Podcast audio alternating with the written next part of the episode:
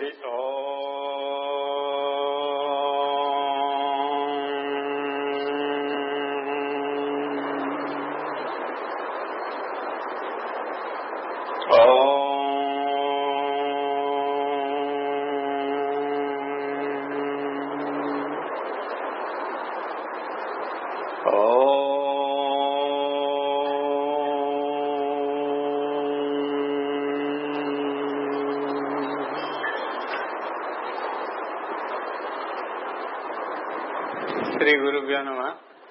salutations to the invisible master and salutations to the lotus feet of my beloved master Bharat Kumar sir and అమ్మగారు and the elders K Shastri గారు and నవనీతం Varma and Satyababu గారు for all నమస్కారం to your lotus feet తెలుగులో master so అందరికీ సహస్ర అభివందనాలు ఇది నాకు మాస్టర్ గారు ఇచ్చినటువంటి అవకాశం నాకు తెలుగులో మాట్లాడు అనగానే ఒక ఫస్ట్ బ్రేక్ ఒకటి పడుతుంది. ఎందుకంటే నేను మాట్లాడేటువంటి భాష కన్నడ మరియు తెలుగు రెండు చేరి కలుగు మరియు తెన్నడ అనే భాషలో మాట్లాడుతుంటాను అందువల్ల గురుగారు తెలుగు అనుగారు తెలుగులోనే మాట్లాడతాను. మీ అందరికీ అనేక అనేక వందనాలు. ఎందుకంటే గురుగారు ఈ అవకాశం ఇచ్చారు అరవై సంవత్సరం సందర్భంగా విశాఖపట్నంలో ఒక రోజు రావడానికి. నేను యాక్చువల్లీ ఒకే రోజు ఉండి రేపు అర్లీ మార్నింగ్ వెళ్ళిపోవాలని టికెట్ కూడా బుక్ చేసి గురుగారు విజయవాడలో అది కుదరదు నువ్వు నైన్త్ వరకు ఉండాలి అంటే నేను మళ్ళీ క్యాన్సిల్ చేసి ఎక్స్టెండ్ చేశాను ఇదంతా గురుగారి అనుగ్రహంగానే తీసుకుంటాను. మాస్టర్ గారు జీవితంలో ఏమి ఆదేశిస్తారో ఆయన ఏం చెప్తారో ప్రతి ఒక్కటి తూచా తప్పకుండా పాటించేదే నా జీవిత ధ్యేయంగా పెట్టుకున్నాను. నాకు సొంతం ఏముండదు ఎటువంటిది? అంటే మనస్ఫూర్తిగా నేను చెప్తున్నాను ఎటువంటి విషయాలు కూడా నాకు సొంతం ఏముండదు గురుగారు ఏది ఆదేశంగా ఇస్తే అది కార్యరూపంగా అవుతుందని నాకు తెలుసు. అందువల్ల చేసేస్తాను ఏ చెప్పినా ఎస్ మాస్టర్ అంటే సంస్కృతంలో ఒకటి ఉంది గురువాక్యం తక్షణ కర్తవ్యం అంటే గురుగారు ఏం చెప్తే అది ఐదు నిమిషాల్లో దాన్ని ఇంప్లిమెంట్ చేసేందుకు ప్రయత్నించేది జీవితంలో ప్రయత్నిస్తుంటాం. అది చేసేది జరిగేది కూడా గురుగారు అనుగ్రహం వల్లే జరుగుతుంది కానీ మానించేది ఎప్పుడు ఏమీ జరగదు. గురుగారు నిన్న రాత్రి చెప్పారు మీ ఫ్యామిలీ గురించి కూడా కొద్దిగా చెప్పి తర్వాత నీవు ఎలా జగద్గురు పీయడానికి వచ్చావు అని ఆదేశించారు కాబట్టి ఆ విషయాలు చెప్తున్నా. యాక్చువల్లీ మా ముత్తాత గారి పేరు గుండాభట్టు జోయిస్ అని మహాప్రకాండ జ్యోతిష పండితుడు. ఆయన ఇలా చూడగానే జ్యోతిష్యం చెప్పేవారు. ఏ జాతకాలు చూసేవారు కాదు ఆయన. ఊరికే ఇలా దావలో ఎవరన్నా పోతుంటే చెప్పేవాడు ఇంక రెండు నెలలు కూడా వెళ్ళిపోతాడు. వీడికి కొడుకు పుడతాడు వీడిని ఎనుమ అక్కడ ఉంది దున్నపోతు ఇక్కడ ఉంది ఇలా చెప్పేసేవాడు ఆయన. ఏం లేదు ఆయన తాంబూలము దక్షిణ అంటే ఆయన. ఇంత తమలపాకులు ఒక్కలిస్తే చాలు జ్యోతిష్యం చెప్పేటువంటి వ్యక్తి ఆయన. ఆయన కొడుకు మా తాతగారు. ఆయన పేరు కాశీనాథ్ భట్ట జోషి అని. ఆయన కోఆపరేటివ్ సబ్ రిజిస్ట్రార్గా ఉండేవారు. ఆయన హోమియోపతి తెలిసిన వాళ్ళకి తెలుస్తుంది. ఆయన పెద్ద నెక్సామిక పేషెంట్ చాలా డిసిప్లైన్ చాలా స్ట్రిక్ట్ చాలా కోపం. ఆయన మాకు నా జీవితంలో కొద్దిగా ఏదో డిసిప్లైన్ నేర్పించారంటే ఆయన నుంచి మేము బాగా నేర్చుకున్నాం. మా ఇంట్లో ఎలా ఉండేది అంటే న్యూస్ పేపర్ వాళ్ళు రోడ్లో గంట కొడితే మేము బయట పరిగెత్తి వచ్చినా ఇల్లు ఎంటర్ కాగానే మెల్లగా నడుచుకొని వెళ్ళాలి తాతగారి గదికి. ఎందుకంటే ఇండ్లలో పరిగెత్తే కోపం వచ్చేదాన్ని. హిందూ పేపర్ చదివేవాళ్ళం అప్పట్లో నైన్టీన్ సిక్స్టీ ఫోర్ సిక్స్టీ వన్లో. ఆ హిందూ పేపర్ ఆయన టేబుల్ మీద పెట్టాలంటే ఆయనకు అది ది హిందూ అని కనపడాలి. పొరపాటు ఇలా పెడితే బాధ తిట్టేసేవారు అంటే మఫ్ అని తిట్టేవారు.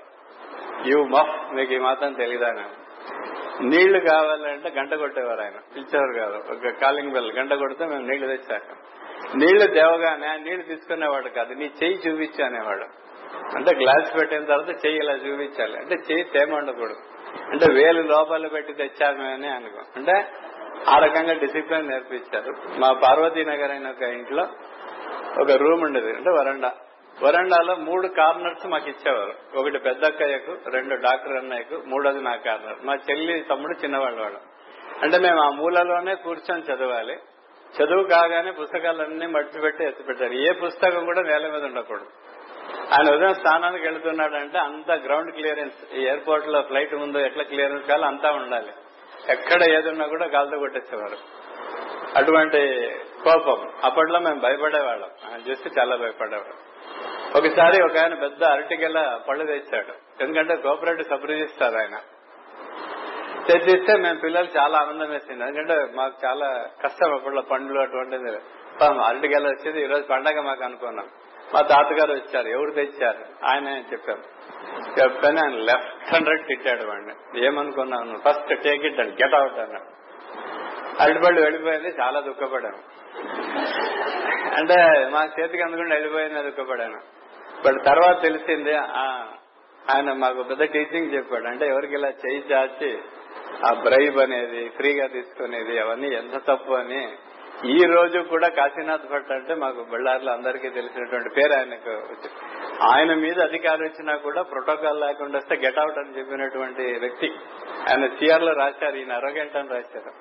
ఆయన చెప్పాడు రూల్స్ ప్రకారం నువ్వు చెప్పకుండా వచ్చావు నువ్వు రాకూడదని. అంటే బ్రిటిష్ గవర్నమెంట్ అంత స్ట్రిక్ట్ సో తాతగారి నుంచి బేసిక్గా డిసిప్లైన్ క్లీన్లీనెస్ ఒకసారి గురుగారు డిసెంబర్ గాలో చెప్పారు విడిచిన బట్టలు మడిచేది నేను చూసింది ఒకరిని అది జోషి అని చెప్పారు. మాస్టర్ గారు ఎప్పుడన్నా బట్టలు విడిస్తే దాన్ని నీట్గా మడిచి పెట్టింటాను అంటే ఉదికినదేది వాడినదేది ఎవరికి తెలియదు అలా మడిచి పెడతాను. అది కూడా మా తాతగారి దగ్గర నేర్చుకోండి అది ఒకటి. తర్వాత నాన్నగారు వచ్చినప్పుడు నాన్నగారి పేరు వెంకన్న భట్ జోషి అని. అంటే మాది జోయిసుల ఫ్యామిలీ. జోషి అని బ్రిటిష్ కాలం నుంచి మారింది. అంతేగాని మాది జోయిసులు మా ముత్తాత గారి జాతకం చూస్తే మేము కూడా కృష్ణా నదీ తీరవాసులు ఎక్కడో తెలియదు దానిలో ఉంటుంది కృష్ణా నదీ తీరవాసి అని రాసింటారు సో కృష్ణా నదీ తీరం నుంచి ఆరిజన్ ఎప్పుడో అగ్రహారాలకు కర్ణాటకకు వెళ్ళిపోయారు. అది జరిగింది. మా నాన్నగారి దగ్గర ఒక దొడ్డ గుణం ఏమంటే మా తాతగారు చనిపోయేంత వరకు మా నాన్నగారు ఎప్పుడూ మా తాత ముందు కూర్చోలేదు. వాళ్ళ తమ్ముళ్ళు కూర్చొని వాళ్ళు కానీ మా నాన్నగారు ఎప్పుడు చేయగట్టుగా నిల్చుకునేవారు. అంటే అది కూడా ముఖాముఖిగా నిలబడేవారు కాదు పక్కలు ఇలా చేయగట్టుకుని నిలబడేవారు. మా తాతగారు ఎప్పుడు నాన్నని చూసేవారు కాదు ఇలా చూస్తూ మాట్లాడేవారు. వాడు వస్తాడు వానికి ఒక అకౌంట్ ఎందుకంటే సిండికేట్ బ్యాంక్ నాన్న. వాడు వస్తాడు వానికి ఒక అకౌంట్ ఓపెన్ చేసి పెట్టు అని ఇక్కడ కూడా మాట్లాడేవారు. నాన్నగారు అలే ఆయన పోయే క్షణంలో నాకు చాలా బాగా జ్ఞాపకం ఉంది. ఆ క్షణంలో కూడా నాన్నగారు నిలబడినారు మేమంతా కూర్చుంటాం చిన్నపిల్లలు. మొట్టమొదట వినయము విధేయత అనేది నాన్నగారితో మేము తర్వాత మా నాన్నగారికి కోపం వచ్చింది అప్పుడు చూడు. ఆయనకు చాలా కోపం వచ్చిందంటే ఆయన ఒక తిట్టు తిడతాడు. గాడిద అంటారు. అది అన్నారంటే చాలా బాధపడతారు ఆయన. అంటే ఆ మాట వాడేశానే అని బాధపడతారు. అటువంటి వ్యక్తి నాన్న. మా నాన్న వాళ్ళంతా నలుగురు అన్న తమ్ముళ్ళు. ఫోర్ బ్రదర్స్ అనమాట అందుకే అందరూ వాళ్ళు ఉన్న కాలనీలో అంతా సీతారామ రామ లక్ష్మణులని అనేవారు. ఎందుకంటే అలాగే చూసుకున్నారు నాన్న అందరినీ. మా చిన్న వాళ్ళు చిన్న పిల్లలు ఉన్నప్పుడు రెండేళ్ళు ఇంకొక నాలుగేళ్ళు ఉన్నప్పుడే వాళ్ళ తల్లి చనిపోయింది. సో మొత్తం బాధ్యత పద్నాలుగేళ్ళ నుంచి మా నాన్నగారు తీసుకున్నారు. మా తాతగారు ఏం చేశారు? మీకు చెప్తాను నచ్చుతాం మీకు అని. ఆయన అన్ని కొడుకు చెప్పేవాడు. ఆయన చూసుకోరు మా తల్లి తహసీల్దార్ కూతురు చాలా గొప్ప వంశం నుంచి వచ్చినటువంటి ఆవిడ. ఇక్కడ నిరుపేద కుటుంబం మా నాన్న వాళ్ళది. బట్ ఆయన మా నాన్నని అమ్మని ఒకరినొకరు చూసుకోలేదు పెళ్ళి అయిపోయింది అంటే పెళ్ళి వచ్చినప్పుడు ఈ అమ్మాయితో నీకు పెళ్ళి అంటే సరే అని చెప్పి పెళ్ళి చేసుకుని వచ్చారు నాన్నగారు. అంటే అంత వినయ విధేయతో ఉండేవారు నాన్నగారు. పెళ్ళి వచ్చిన తర్వాత ఇక్కడ చూస్తే ఇక్కడ కటిక దరిద్రమని చెప్పచ్చు చెప్పొచ్చు అలా ఉండింది ఇంట్లో అనమాట అయినా కూడా అందరినీ బాగా చూసి మా అమ్మ పెంచింది. అందుకే మా చిన్న వాళ్ళకు మా అమ్మ అంటే తల్లిలాగా వాళ్ళు చూసుకునేవారు చిన్న చాలా గొప్ప గుణం తల్లితో నేర్చుకోవడం ఏమంటే మనం జగద్గురు పీఠంలో ఈ రోజు ఏం మనం ఫాలో చేస్తున్నామంటే no caste no sex no religion no status అనేది మా తల్లి ఆ రోజుల్లో చేసేది. దో మాదొక ఆర్థోడాక్స్ బ్రాహ్మణ్ కుటుంబమైన మా ఇంట్లో అందరికి ఎంట్రీ ఉండేది. అప్పట్లో నేను చెప్పేది నైన్టీన్ సిక్స్టీ ఫోర్ సిక్స్టీ ఫైవ్లో అందరి సమానంగా చూసేది మా తల్లి. మా ఫ్రెండ్స్ అంతా వచ్చారు ఇంటికి వస్తే అందరూ సమానంగా చూసేది. ఏ ఎటువంటి భేదము లేదు. ఏ ఇంటికి వెళ్ళినా మా అమ్మ వచ్చిందంటే వాళ్ళంతా రిలాక్స్ అయిపోయారు. మా అమ్మ పేరు వెంకమ్మ మా నాన్న పేరు వెంకన్న అమ్మ పేరు వెంకమ్మ అని. సో అమ్మ వచ్చిందంటే ఆ ఫంక్షన్ అయిపోయినట్టు అందరికి. చాలా పొట్టిగా ఉండేది మా తల్లి. అరవై డెబ్బై మందికి one hour one and half అవర్లో వంట చేసి పెట్టారు ఆ ఒక్కడే ఆ ఒక్కతే. అంత కెపాసిటీ ఉండదు అందుకే ఏ ఫంక్షన్లో కూడా మా అమ్మ వచ్చిందంటే అందరికి సంతోషం. ఆ ఇంకేం వెంకమ్మ వచ్చేసింది ఇంకేం పర్వాలేదు కార్యక్రమం అయినట్టు. అంటే అంత సపోర్టివ్గా అందరు పెళ్ళిళ్ళు చేసింది. ఇంకా విషయం చెప్పాలంటే శైలజ వాళ్ళ అమ్మ పెళ్ళి కూడా మా అమ్మే చేసింది. సో ఆ- చుట్టుముట్టు ఏరియాలో ఎక్కడ ఎవరు పెళ్ళైనా కూడా మా అమ్మ వెళ్ళి సహాయం చేసేది. ఎవరికి ఎప్పుడు డిస్క్రిమినేషన్ చేసేటువంటి క్వాలిటీ మా తల్లికి లేదు. నైన్టీన్ సిక్స్టీ సెవెన్లో మేము ఉరవకొండానికి ఊరికి వెళ్ళినప్పుడు అక్కడ ఒక స్నేహిత బృందం మాకు ఉన్నది. ఆ రోజు అరవై ఏడులో ఎవరు ఫ్రెండ్స్ ఉన్నారో ఈ రోజు కూడా ఆ ఫ్రెండ్స్ మా ఇంటికి ప్రతి ఫంక్షన్కి వస్తారు. మేము వాళ్ళ ఇంటికి వెళ్తున్నాం. అదంతటికి కారణం నేను ఎప్పుడు చెప్తుంటాను. మా అమ్మ ఆ ఇండిస్క్రిమినేటివ్ యాటిట్యూడ్ అనేది చూపించిన దాని వల్ల వాళ్ళు ఈ రోజు కూడా వస్తారు. ఏ ఫంక్షన్లో ఎక్కడికి వెళ్ళినా మా బంధువుల వెళ్ళి వెళితే ప్రతి ఒక్కరు మా నాన్నని అమ్మని తలుచుకోకుండా ఏ ఫంక్షన్ జరగదు. మా మా పిన్ని వాళ్ళు అయితే బావ ఉండింటే ఇట్లా ఉంటుండే అక్క ఉండింటే ఇలా ఉంటుండే. అందరూ ఏ ఫంక్షన్ వెళ్ళినా కూడా వాళ్ళ ఎదురు తెలుసుకోండి అటువంటి ఐ మీన్ తల్లిదండ్రులు ఈ జన్మ మేము చాలా అదృష్టం చేసుకున్నానని అనుకుంటాం నాన్నగారి నుంచి బ్యాంకింగ్ ఆయన బ్యాంక్ కాబట్టి నాకు బ్యాంక్ ఉద్యోగం వచ్చినప్పుడు ఆయన నేను అప్పుడు సీఏ చేసేవాడిని. సీఏ చేస్తూ ఉంటే నాకు సీఏ వదలడానికి ఇష్టం లేదు. అయినా మా బ్రదర్ ఇన్ లాస్ ఇద్దరు స్టేట్ బ్యాంక్ ఆఫ్ ఇండియా పట్ల వాళ్ళిద్దరు చెప్పారు ఈ కాలంలో ఉద్యోగం వచ్చేదే కష్టం రా. వచ్చింది నువ్వు తీసుకో. బట్ అయితే నాన్న డిసిషన్ తీసుకోలేదు. నాన్న అడ్డు చెప్పాడు ఒరే బాబు నీకు ఏది ఇష్టమో వచ్చేయి అన్నారు అంతే. నాన్న మీరు చెప్పండి నేను కంటిన్యూ చేసినా సీఏ లేదంటే నీ ఇష్టం ఏదో వచ్చేయి అన్నారు అంతే. ఏం చెప్పలేదు ఆయన. సరే నేను బ్యాంక్ చేరాను. ఆయన బ్యాంక్ చేరే ముందు ఒక రెండు సూత్రాలు చెప్పారు నాన్నగారు. బ్యాంక్ అనేటువంటిది ఇట్ ఇస్ ఎ ఫైర్ అని చెప్పారు. తర్వాత యాజ్ ఎ బ్యాంకర్ ఎప్పటికీ ఇయర్స్ ఓపెన్ మౌత్ షట్ అని చెప్పారు మాస్టర్ గారు. మా- నాకు మాస్టర్ నచ్చింది క్షమించండి. నాన్నగారు ఇయర్ ఓపెన్ మౌత్ షట్ రెండే చెప్పారు నాకు. బ్యాంకులో ఎప్పుడూ చెవులు చాలా ఓపెన్గా ఉండాలి అన్నీ వింటూ ఉండాలి. మాట్లాడకూడదు అన్నేస్తుంది ఆ విషయం నాన్నగారితో నేర్చుకున్నా. బ్యాంకింగ్ ఇస్ ఫైర్ అన్నప్పుడు నాన్న చెప్పారు ఆ పక్కింట్లో కూడా ఫైర్ పట్టిందని నువ్వు ఊరుకో నీకు కూడా వస్తుంది. ఈ ఎక్స్ప్లెనేషన్స్ స్టాఫ్ లాప్సెస్ అని వచ్చినప్పుడు నీ పేరు కూడా వస్తుంది. జాగ్రత్తగా ఉండు అని చెప్పారు. ఆ రెండు సూత్రాలు పెట్టుకొని ముప్పై ఆరేళ్ళు బ్యాంకింగ్ జీవితం గడుపుతూ వచ్చాను. బ్యాంకింగ్ జీవితంలో అందరూ నార్మల్గా ఆ బ్రాంచ్ బాగాలేదు ఆ స్టాఫ్ బాగాలేదు అది చాలా హారిబుల్ బ్రాంచ్ ఇది ఇలా అన్ని చెప్తూ వస్తారు కానీ మాస్టర్ గారి దయ వల్ల అంటే లాస్ట్ ఇరవై ఐదేళ్ళుగా ఏ బ్రాంచ్లో కూడా నాకు ఎక్కడ అపోజిషన్ లేదు. స్టాఫ్ అంతా నాకు సహాయం చేసేవారు. నన్ను బయటికి పంపించి వాళ్ళు పనిచేసేవారు. అటువంటి సహాయ సహకారాలు నాకు బ్యాంకులో అందింది. ఇంకా ఒకటి అంటే ఇప్పుడు రిటైర్ అయింది కాబట్టి చెప్తాను. ముప్పై ఆరేళ్ళలో నేను ఏ కస్టమర్తో పోట్లాడలేదు ఏ స్టాఫ్తో పోట్లాడలేదు. ఈ రోజు కూడా మా స్టాఫ్ నేను చేసిన పనులు పని చేసినటువంటి బ్రాంచ్లో స్టాఫ్ అంతా నన్ను చూస్తే కళ్ళంబడి నీళ్ళు పెట్టుకుంటాను రీసెంట్గా ఒక ఈస్ట్ ఎండ్ అనే ఒక బ్రాంచ్కి వెళ్ళాను. వెళ్ళితే చిన్న అమ్మాయిలు అంటే ఒక ముప్పై ఏళ్ళు ముప్పై ఐదు ఏళ్ళ అమ్మాయిలంతా ఆ బ్రాంచ్లో ఉండేవారు. నేను కొత్తగా మేనేజర్ నాకు పరిచయం లేదు ఆ బ్రాంచ్కి వెళ్ళాను. వెళ్ళగానే వాళ్ళందరూ వచ్చి నాకు కాళ్ళు దండం పెట్టారు మేనేజర్ క్యాబిన్లో ఆయనకు చాలా ఆశ్చర్యం వేసింది ఇదేం నువ్వు బ్రాంచ్ మేనేజర్ కదా నీ కాళ్ళు దండం ఎందుకు పెడుతున్నారు? చెప్పాను వాళ్ళకు నా మీద ఉన్నటువంటి అఫెక్షన్ అంత తప్ప నాలో ఏం గొప్పతనం లేదు వాళ్ళకి. అమ్మాయిలు ఏడ్ చేస్తారు. అంటే మాకు మీరు తండ్రిలాగా ఉండి మమ్మల్ని అంతా కాపాడు. ఏదో పొరపాట్లు అయితే బ్యాంక్ అన్న తర్వాత పొరపాట్లు అయితే ఉంటాయి.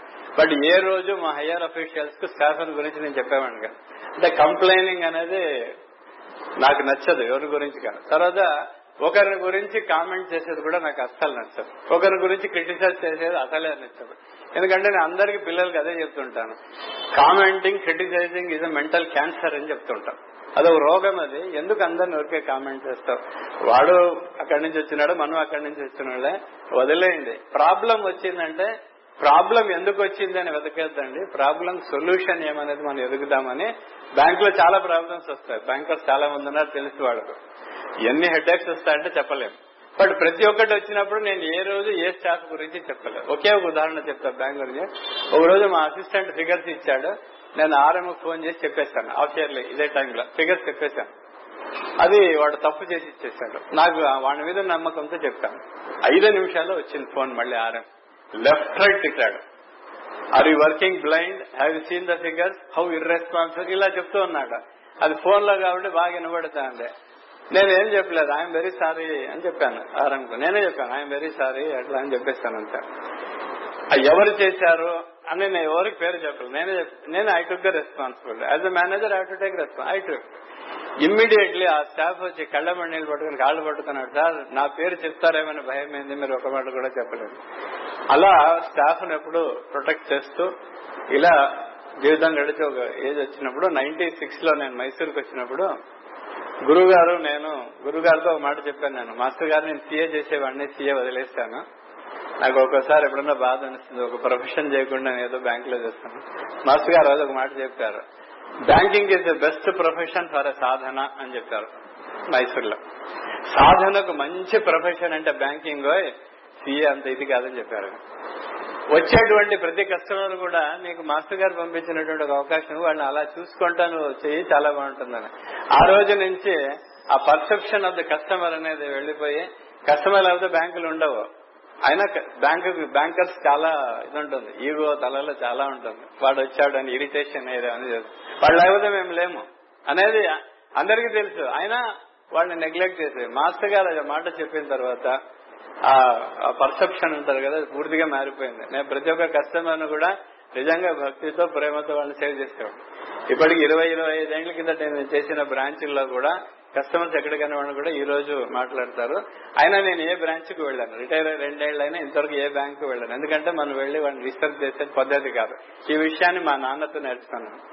మా నాన్నగారు రిటైర్ అయ్యే రోజు జూన్ ముప్పై తారీఖు రిటైర్ అయ్యారు ఎనభై ఏడులో. ఆయన ఆ రోజు ఐదున్నర వరకు ఫైల్ పని చేసి ఒక లోన్ శాంక్షన్ చేసి correct five o'clock pen down అప్పుడు పెట్టేసి బయటకు వచ్చాను. ఆయనకు అసిస్టెంట్ వచ్చి నా క్లాస్మేట్ వాడు అడిగారు మీ నాన్న పిచ్చిరా? రిటైర్మెంట్ వన్ ఇయర్ ఎవడు పని చేయడు? నేను రిటైర్ అయిపోతున్నా నాకేమంటారు? మీ నాన్న last day five o'clock వరకు పనిచేశాడు అది మా నాన్న మాకు నేర్పించినటువంటి వర్క్ అంటే ఇట్ ఇస్ వర్క్షాప్. ఏ పని ఇచ్చినా కూడా చక్కగా చేయాలి. అనేది నాన్నగారితో ఉన్నట్టు. తర్వాత ఆయన తర్వాత శంకర మఠం అకౌంట్స్ అని చూసేవారు. స్వామి శివానంద డిసైబుల్ కూడా ఈ ఆరతిలో రెండు రూపాయలు వేసినా కూడా ఆయన లెక్క రాసుకుని పెట్టుకోడు. ఎంత చక్కగా లెక్కలు పెట్టుకునేవారంటే అంత చక్కగా ఉన్నది. ఆయన రాసిన అకౌంట్స్ ఇప్పటికి కూడా ఉన్నాయి పిల్లలు వీళ్ళు కూడా తెలుసు. తాత ఇంటికి వస్తే అన్ని రాసి పెడుతూ ఉంటారు. అంటే ఇలా కొద్ది విషయాలు డిసిప్లైన్ అన్ని నాన్నగారు తర్వాత గురు అనే విషయం వచ్చినప్పుడు మొట్టమొదట మా నాన్నగారు స్వామి శివానంద హిమాలయాల గురువు ఆయన డివైన్ లైఫ్ సొసైటీలో ఆయన సెక్రటరీగా ఉండి స్వామి శివానంద చిన్న చిన్న పుస్తకాలు parables of Swami Sivananda గురుతత్వము mind its mysteries and control అనేటువంటి పుస్తకాలన్నీ మాకు ఇచ్చి చదివించేవారు ఆ పుస్తకాలు చదివిన తర్వాత పెద్దలంటే గౌరవం భక్తి అలాంటి చిన్న విషయాలు నేర్చుకున్నాం. మేము ఎప్పుడు సంస్కృతం చదవలేదు మాకు ఏ స్తోత్రాలు అని వచ్చేది కాదు. మా తల్లి వంట చేసేటప్పుడు ఏ స్తోత్రాలు ఏ చెప్పేది అవన్నీ నేర్చుకున్నాం. ఈవినింగ్ సాయంకాలం మేము ఆటలాడి వస్తూనే మా తల్లి ఎప్పుడు కాళ్ళు ముఖం కడుక్కొని కూర్చోమని చెప్పి భస్మం పెట్టుకొని శివ అక్షరమాల అని ఒకటి ఉంటుంది. ఈ ప్రతి ఒక్క దానికి ఒక శ్లోకం ఉంటుంది. అదొక్కటి నేను చెప్పేవాడిని. అంత తప్ప మేము ఏది చేసేవాడిని. ఉదయం మా అమ్మ వంట చేసేటప్పుడు వెంకటేశ్వర సుప్రభాతం చెప్పేది. వాళ్ళ వాళ్ళ ఇంట్లో వెంకటేశ్వర స్వామి మా ఇంట్లో నరసింహస్వామి. ఆయన కూడా ఆవిడ అదే అలవాటు ప్రకారం చెప్తా ఉండింది. తర్వాత ఒక చిన్న మంచి నోట్ బుక్లో అన్ని స్తోత్రాలు రాసుకుంది మా తల్లి. వాళ్ళ ఇంటి నుంచి వచ్చేటప్పుడు. ఆ పుస్తకం మొన్న మొన్నటి దాకా ప్రేమించాను దానిలో ఆదిత్య హృదయం నేను ఫస్ట్ వినింది మా తల్లి దగ్గర. అలాగే హనుమాన్ చాలీసు ఆంజనేయ దండకం అని తెలుగులో ఉండేది. ఆంజనేయం ప్రసన్న ఆంజనేయం అని. అది కూడా మా తల్లితో మేము అంతే మా ఇది. దాని తప్ప మాకు ఎటువంటి ఇది లేదు. అరవై ఏడులో మేము ఉరవకొండ ఒక ఊరికి వెళ్ళినప్పుడు ఈ టెంపుల్స్లో ఈ మన కార్తీక మాసంలో రాత్రి పూజలు అయిన తర్వాత ప్రసాదాలు ఇచ్చేవారు. దానికోసం వెళ్ళేవాళ్ళం అక్కడ మంత్రపుష్టమైన మంత్రపుష్టం నడుచుకో అంటే మంత్రపుష్కాన్ని కాదు ఆ ప్రసాదం అది ఎప్పుడు తద్బ్రహ్మ తద్వాయు అంటే చాలా సంతోషం అయిపోయింది. అంటే ఇంక ప్రసాదం వస్తుంది సో అలా వెళ్ళే వాళ్ళము సో ఉరవకొండ అనే ఊర్లో ఒక మంచి సంస్కారము అక్కడంతా అది కొద్దిగా దొరికింది. తర్వాత ఇంకొక ఊర్లో యాడికి అనే ఒక ఊర్లో వెళ్ళి కుగ్రామం అక్కడ చదివాం మేము. చాలా చిన్న ఊరు పదివేల మంది జనసంఖ్య ఉండేటువంటి స్థలాలు అక్కడ ఎస్ఎల్సి నేను చదివేటప్పుడు నూట డెబ్బై మంది ఆ సెంటర్లో ఎగ్జామ్ రాశాము. పన్నెండు మంది మాత్రం పాస్ అయినాం. హండ్రెడ్ అండ్ సెవెంటీలో అప్పట్లో ఎస్ఎల్సి కష్టమో ఏదో మాకు వచ్చేది కాదో తెలియదు బట్ నాకు ఎప్పుడు ఆటలు అంటే ఇష్టం. నేను ఎస్ఎల్సీలో ఎప్పుడు నేను బేస్బాల్ అని ఒకటి ఉంటుంది అమెరికాలో చాలా పాపులర్ బేస్బాల్కు నేను captain ball badminton vice captain ఖోఖోలో vice కెప్టెన్గా నేను చేసాను ఈ మూడు ఆటలు ఎప్పుడు ఆటలు ఆడేవాడిని. చదువు చాలా తక్కువ.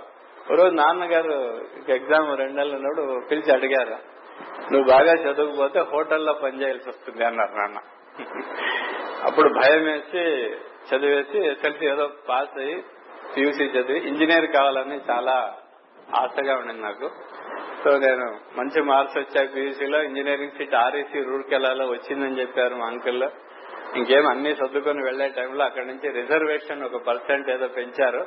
కర్ణాటక సీట్ తీసేశారు. ఆ సీట్ నీదే అని చెప్పారు. చాలా డిసప్పాయింట్ అయిపోయి ఇంకా మీట సైజ్ చదవనని నిర్ధారణ చేసి కామర్స్ చేరాను ఫస్ట్ డే కామర్స్లో వెళ్ళినప్పుడు ఒక ఎంట్రీ అని చెప్తారు. నరేషన్ అని చెప్పారు. నాకేం తెలియదు. పీసీ చదవలే కాబట్టి. ఆయన ఏం చెప్పాడు? అంతా రాశాను ఆ లెక్చర్ వచ్చాడు. వచ్చి అడిగాడు నువ్వు ఏం రాస్తున్నాను వాట్ యూ హెవ్ టోల్డ్ అంటే. అంటే ఆయన కోపం వచ్చింది. Your unfit to became commerce graduate get out అని ఎందుకంటే ఆయన బీయింగ్ అంటే నేను బీయింగ్ అని రాస్తాను. ఇట్లా బ్రాకెట్లో రాయాలి మాకు తెలిసి కాబట్టి నేను బీయింగ్ అన్ని అలాగే ఒక థీరీ లాగా రాస్తాను. అది ఎంట్రీ ఇలా కొంచెం ఇలా కొంచెం రా. నాకు తెలియకుండా గెట్ అవుట్ అన్నాడు. నేను పొరపాటు ఏమన్నానంటే థ్యాంక్ యూ అన్నాను. థ్యాంక్ యూ అని బయటకు రాగానే కాలేజ్ అంతా సంచలనం. ఎందుకంటే ఆయన అకౌంటెన్సీ ప్రొఫెసర్ వచ్చి చాలా స్ట్రిక్ట్ ఆయన. ఆయన పేరు వెంకటరమణ రావు. మా నాన్న క్లాస్మేట్ నాకు తెలియదు ఆ విషయం. ఆయన ఆయనకు అడ్డ పేరు వచ్చి బుల్ అని. అంటే అలా పోతుంటాడు ఆయన. బుల్ బుల్ అంటాడు మేమందరూ బుల్ బుల్ అని. సో బయటకు వచ్చిన తర్వాత కాలేజ్ అంతా గలాట్ అయింది ఇంగ్లీష్ ప్రొఫెసర్ మాకు చాలా క్లోజ్. ఎవడయ్యా బుల్లుకు అపోజ్ చేశాడు ఈ రోజు నేనే సరే. నీకెక్కడి నుంచి నోరు వచ్చి నీకెక్కడ ధైర్యం? అది వెరీ సాఫ్ట్ భయపడ్డారు వాళ్ళు. కొద్ది రోజుల తర్వాత ఆయన వాళ్ళ అమ్మాయిని నాకు ప్రపోజ్ చేశారు. అంటే శైలజ ప్రపోజల్ రాకముందు. వస్తే మా వదిన లోపల నుంచి చెప్పింది ఆ రోజు నేను గెట్అవుట్ అన్నాడు కదా ఈ రోజు చెప్పేస్తాను ప్రసాద్ అని. అంటే తమాషాగా. సో అలా ఆ రోజు గెట్అవుట్ అన్నాడు కాబట్టి ఆ రోజు నేను అంటే చిన్నపిల్లలు ఎవరు లేదు కాబట్టి చెప్తున్నా మూడేళ్ళు నేను కాలేజీకి వెళ్ళలేదు. కాలేజీకి వెళ్ళకుండా కట్టాల మీద కూర్చునేవాడిని. బేస్ బాల్ బాల్ బ్యాడ్మింటన్ ఆడేది. ఇంటికి వచ్చి అక్కడ వెళ్ళిన పిల్లలతో సాయంకాలం పూట అన్ని అడుక్కునేది అకౌంటెన్సీ అనమాట. అంటే ఆయన your unfit to became a BCom graduate your unfit to the commerce అన్ని చెప్పాడు ఆయన బల దిగ్గేశాడు అందరుగా. నేను హైయెస్ట్ ఇన్ అకౌంటెన్సీ నాకే వచ్చింది. వెళ్ళి ఆయనతో తర్వాత చెప్పాను పాస్ అయ్యాను నేను అకౌంటెన్సీలో అని చెప్పి సో అది అయిన తర్వాత నేను సీఏ చేరాను. సీఏ చేసేటప్పుడు నాకు సీఏలో మంచి పేరు ఉండింది. యాజ్ జూనియర్ నాకు పెద్ద పెద్ద ఆడిట్స్ కానీ మా బాస్ పంపించేవారు. అంతటి నమ్మకం. అప్పట్లో మాకు ముప్పై రూపాయలు స్టైఫండ్ బట్ అయినా నాకు మాత్రం నూరు రూపాయలు ఇచ్చేవాడు మా బాస్ బికాజ్ అంత అవుట్పుట్ ఉంటుందని నాకు నూరు రూపాయలు ఇచ్చాడు అది సీక్రెట్గా కవర్లో పెట్టి ఎవరికి చెప్పొద్దని ఇచ్చేవాడు. సో నేను సో నూరు రూపాయలు తీసుకొని ఏం చేయాలా? వన్ ఇయర్లో నూరు సినిమాలు తీసేసాను. ప్రతి నెల నూరు రూపాయలు. సర్ప్లస్ బడ్జెట్ హాయిగా వెళ్ళిపోయాళ్ళం మార్నింగ్ షో ఈవినింగ్ షో ఏదైతే అన్ని భాషలు పోషించేవాళ్ళం అప్పట్లో. మాకు భాషా భేదం లేదు అప్పుడు. సినిమా అంటే వెళ్ళిపోవడం. అలా చేస్తున్నప్పుడు బ్యాంక్ అది ఉద్యోగం వచ్చింది. మా స్నేహితుడు ఒకటి అప్లై చేయమన్నా నాకు అక్కర్లేదన్న అప్లై చేయించాను వెళ్ళాను. ఇంటర్వ్యూ కూడా నాకు ఇంట్రెస్ట్ లేదు. వాళ్ళు ఏదడి అన్ని చెప్తూ వచ్చాను. చెప్పిన తర్వాత సెలెక్ట్ అయిపోయాను. అంటే ఎనిమిది వందల మందిలో ఒక ముప్పై మంది సెలెక్ట్ చేశారు. So selected. బ్యాంకింగ్ ఎప్పుడు ఆర్డర్ వచ్చిందో అప్పుడు స్టార్ట్ అయింది. సీఏ చేయడమా వెళ్ళడమా? నేను అడిగిన ప్రతి ఒక్క వ్యక్తి చెప్పాడు. సీఎం ఆసనం చేయదు? అది ఎప్పుడైతుందో నీకు తెలియదు ఎందుకు ఊరికే రిసీవ్ తీసుకుంటా చేతిలో చింజాబు వెళ్ళిపోయి మా బావలు అందరూ. ఒక రోజులో ఒక విర్లువింట్ లాగా మా పెద్ద బావ చిన్న బావ మా అంకుల్ అందరూ అడిగేస్తాను ఒకే రోజులో. అందరు చేరమన్నారు ఎక్సెప్ట్ నాన్న. నాన్న ఓ రోజు మా శారదాన్ని కూర్చోబెట్టి చెప్పాంట మీ నాన్న సీఏ చేయమంటే వాడు బ్యాంక్ ఉద్యోగం వదిలేస్తాడు అందుకే శారద చెప్పింది తాత నేను చేస్తానులే సీఏ అని అమ్మాయి చేరింది ఇంకా కాలేదు. సో అమ్మాయి కూడా సీఎస్ సో అలా బ్యాంకింగ్ క్యారియర్ స్టార్ట్ అయ్యి I worked in various places more than sixteen seventeen ప్లేసెస్లో వర్క్ చేశాను. ఆఖరిన మాస్టర్ గారి దయ వల్ల మాస్టర్ గారి ప్రోద్బలంతోనే నేను ఎగ్జిక్యూటివ్ యాక్సెప్ట్ చేశాను. నాకేమాత్రం ఇష్టం లేదు ఒక రోజు వచ్చినప్పుడు ఒక్క మాట అన్నారు గురుగారు. మరి మనం ఏజిఎం కావాలి కదా? అన్నారు అంతే. ఇంకా అది వేదవాగ్గా తీసుకుని ఇంటర్వ్యూకి వెళ్ళాను. ఇంటర్వ్యూకి వెళ్తే వాళ్ళు అడిగే ప్రతి క్వశ్చన్ నాకు తెలుసు. అందులో మా ఈడీ నవ్వుతూ అడిగాడు ఆ యువర్ మిస్టర్ జోషి ఆయన. ఎందుకంటే నేను మొత్తం నా లైఫ్లో అంతా క్రెడిట్లోనే పనిచేస్తాను. కాబట్టి బ్యాంక్ అంతా నా పేరు తెలుసు.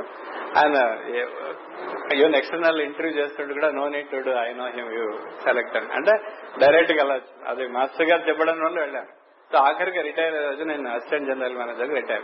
ఇది సంక్షిప్తంగా బ్యాంకింగ్ యాప్ ఆధ్యాత్మిక విషయంలో వచ్చినప్పుడు నేను బాంబేలో పనిచేసేటప్పుడు పొవాయి లేక్లో సెంట్రల్ సినిమా మిషన్ ట్రస్ట్ అని ఒకటి ఆ పెళ్ళి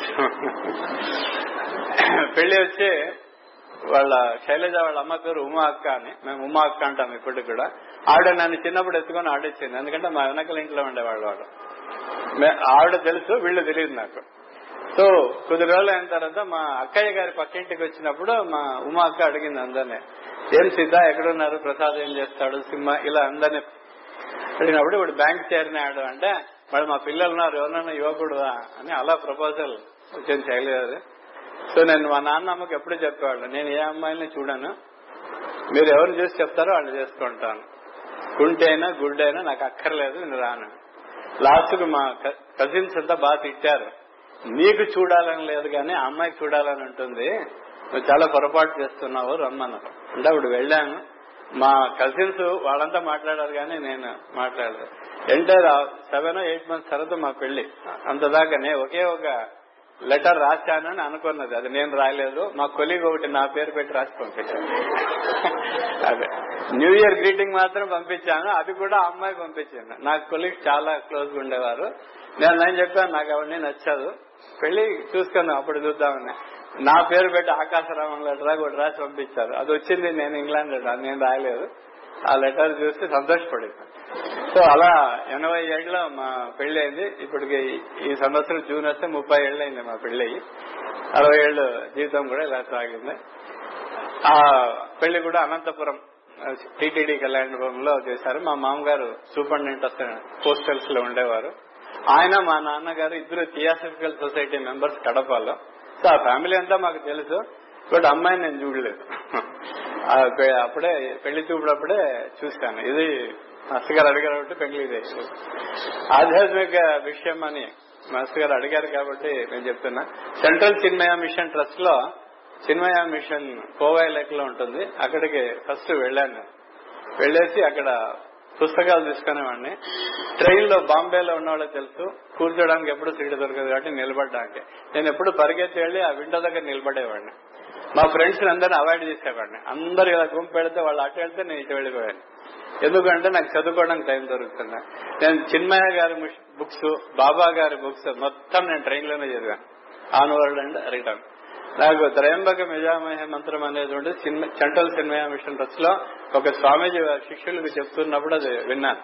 వినేసి దాన్ని ఒక మంత్రంగా అప్పుడు నేను చెప్పుకుంటూ వెళ్ళేవాడిని ఈ ఇయర్ బిగినింగ్ అట్లా వచ్చినప్పుడు న్యూ ఇయర్ లేదా ఏదైనా స్పెషల్ ఈవెంట్ వస్తే మా కాలనీలో రెహజా టౌన్షిప్లో మలాడ్లో ఉండే వాళ్ళందరినీ పిలిచేసి రాత్రిపూట భజనలు చేసి లేదా ఏదో మంచి పుస్తకాలు గాస్పెల్ ఆఫ్ రామకృష్ణ అటువంటివన్నీ చదివాడు అప్పుడు షీ వాస్ క్యారింగ్ శారద ఇది క్యారింగ్ అనమాట శ్రీలంక నుంచి ఒక సన్యాసిని మా ఇంటికి వచ్చేసి ఆవిడ స్వామి శివానంద ఫోటో చూసి చాలా మురిసిపోయింది. అంతటి వరకు దానికి మార్నింగ్ సిక్నెస్ చాలా ఉండేది. చాలా ఇబ్బందులు పడేవాడిని. ఎన్ని రోజుల్లో భోజనం లేకుండా ఉదయం నేను ఆఫీస్కి వెళ్ళిపోయేవాడిని. బట్ కొలీగ్స్ అంతా బాగా చూసుకున్నారు చుట్టుముట్టు కొలీగ్స్ అంతా. ఆ సమయంలో ఆవిడ వచ్చి ఆ రోజు ఆవిడ ఎప్పుడు మా ఇంటికి అడుగు పెట్టిందో ఆ రోజు నుంచి షీ హ్యాడ్ టోటల్ నార్మల్సీ అప్పుడు చెప్పింది నీకు ఫస్ట్ పుట్టబోయే బిడ్డ ఇలా పుడుతుందని కూడా చెప్పింది ఆవిడ. శ్రీలంక లేడీ స్వామి శివానంద సన్యాసిని ఇచ్చినటువంటి లేడీ అనుకోకుండా మా ఇంటికి వచ్చింది. అది మొదట మొట్టమొదట అది శారద జననానికి ఒక కారణం. దాని ముందు నైన్టీన్ ఎయిటీ ఫోర్లో నేను రామకృష్ణ ఆశ్రమంకి వెళ్ళేవాడిని ఎయిట్ ఇయర్స్ నేను రామకృష్ణ ఆశ్రమంకి ప్రతి ఆదివారం ప్రతి శనివారం వెళ్ళి ఒక శారదా రాకనే గుట్ట ఉండింది. దాని మీద వెళ్ళి కూర్చునేవాడిని. నాలుగు గంటలు గేట్ ఓపెన్ చేయగానే పరిగెత్తుకోవాలి అది సీట్ దొరకదు. ఎలా ఉంటుందంటే వెనకల కొండ పక్కల కొండ పైన చెట్టు ఎదురుగుండా ఏముండ అన్ని వన తోట ఉంటుంది. ఆ రాక్ కోసం వెళ్ళి కూర్చున్నవాడు. నాకు ఎనభై నాలుగులో ఒక దృశ్యం కనబడింది. నాకు పెళ్ళైనట్టు పెళ్ళైన తర్వాత ఒక అమ్మాయి పుట్టినట్టు ఆ అమ్మాయికి శారద అని నామకరణం చేసినట్టు నాకు ఎనభై నాలుగులో వచ్చిన తర్వాత. అలాగే వాళ్ళ నాన్నగారు ఫోన్ చేసి శైలజాకి డెలివరీ అయిందంటే నేను ఊరికండి మంచిదే అన్నా నేను. మీ ఏమని అడగాలి అన్న నాకు తెలిసి అమ్మాయి అని చెప్పాను అబ్బా ఎలా తెలిసింది అన్న? లేదు తెలుసా? అంతే చెప్పేస్తాను తర్వాత నామకరణం చేయాలి అమ్మాయికి. ఏం నామకరణం చేయాలి? నాన్న అంటే నాకు అత్యంత భక్తి శ్రద్ధ ఆయన ఏం చెప్తే అది వేదవాక్ మాకు. నాన్ననే డిసైడ్ చేయని అని నేను ఊరుకున్నాను బట్ ఆయన మనసు లోపల శారద అని పేరు పెట్టాలి. ఎందుకంటే రామకృష్ణ పరమహంస ఆశ్రమంలో వచ్చినటువంటి విషయం కాబట్టి పెట్టాలి. ఆ రోజు వెళ్ళాము వాళ్ళ ఇంట్లో కూర్చొని అన్ని అంత సంసిద్ధత చేసి ఎడే కూర్చున్నారు. నాన్న మళ్ళీ ఏం పేరు పెడదామని అడిగాను. శారద అని పెడదాం రా అన్నారు. చాలా సంతోషం ఇది. ఎందుకు శారద అన్నారంటే నాన్నగారు. నాన్నగారు వచ్చి శంకరమఠం మాది శంకరమఠం కాబట్టి శృంగేరి శారద అని ఆయన పెట్టారు. బట్ నాకు రామకృష్ణ శారద టాలీ అయింది. హాయిగా సంతోషం. అలా that was the first experience in Ramakrishna Ashram Ramakrishna ఆశ్రమంలో దాదాపు సెవెన్ ఎయిట్ ఇయర్స్ వెళ్ళేవాడిని ప్రతి ఒక్క కాంగ్రిగేషన్ ప్రతి ఒక్క స్వామీజీ లెక్చర్స్ వెళ్ళేవాడిని రిట్రీట్స్ అన్ని అటెండ్ చేశాను అన్ని ఏండ్లు వెళ్ళినా కూడా నాకు ఎప్పుడో ఒక అసంతృప్తి ఉండేది. బట్ అసంతృప్తి ఏమీ తెలియదు అది ఏమో తెలియదు అసంతృప్తి. తర్వాత ఎవరో రమణ మహర్షి చాలా గ్రేట్ అని చెప్పారు. రమణ మహర్షి దగ్గరికి వెళ్ళాను. మూడేళ్ళు అక్కడంతా వెళ్ళొచ్చాను. అది ఆయన పుస్తకాలు రమణ గీత అది అన్ని చదివాను. నేనెవరు అన్ని చదివాము ఆయన కూడా అసంతృప్తి. తర్వాత ఈయన పరమహంస యోగానంద క్రియాయోగ. మా తమ్ముడు రాంచీలో ఉన్నాడు కాబట్టి అది ఇచ్చాడు. క్రియాయోగ చేశాను ఒక నాలుగైదేళ్ళు బాగా చేశాను. కష్టపడి అన్ని హ్యాండ్స్ అవుట్ టెక్నిక్ ఆ టెక్నిక్ ఇది టెక్నిక్ అన్ని చేశాను.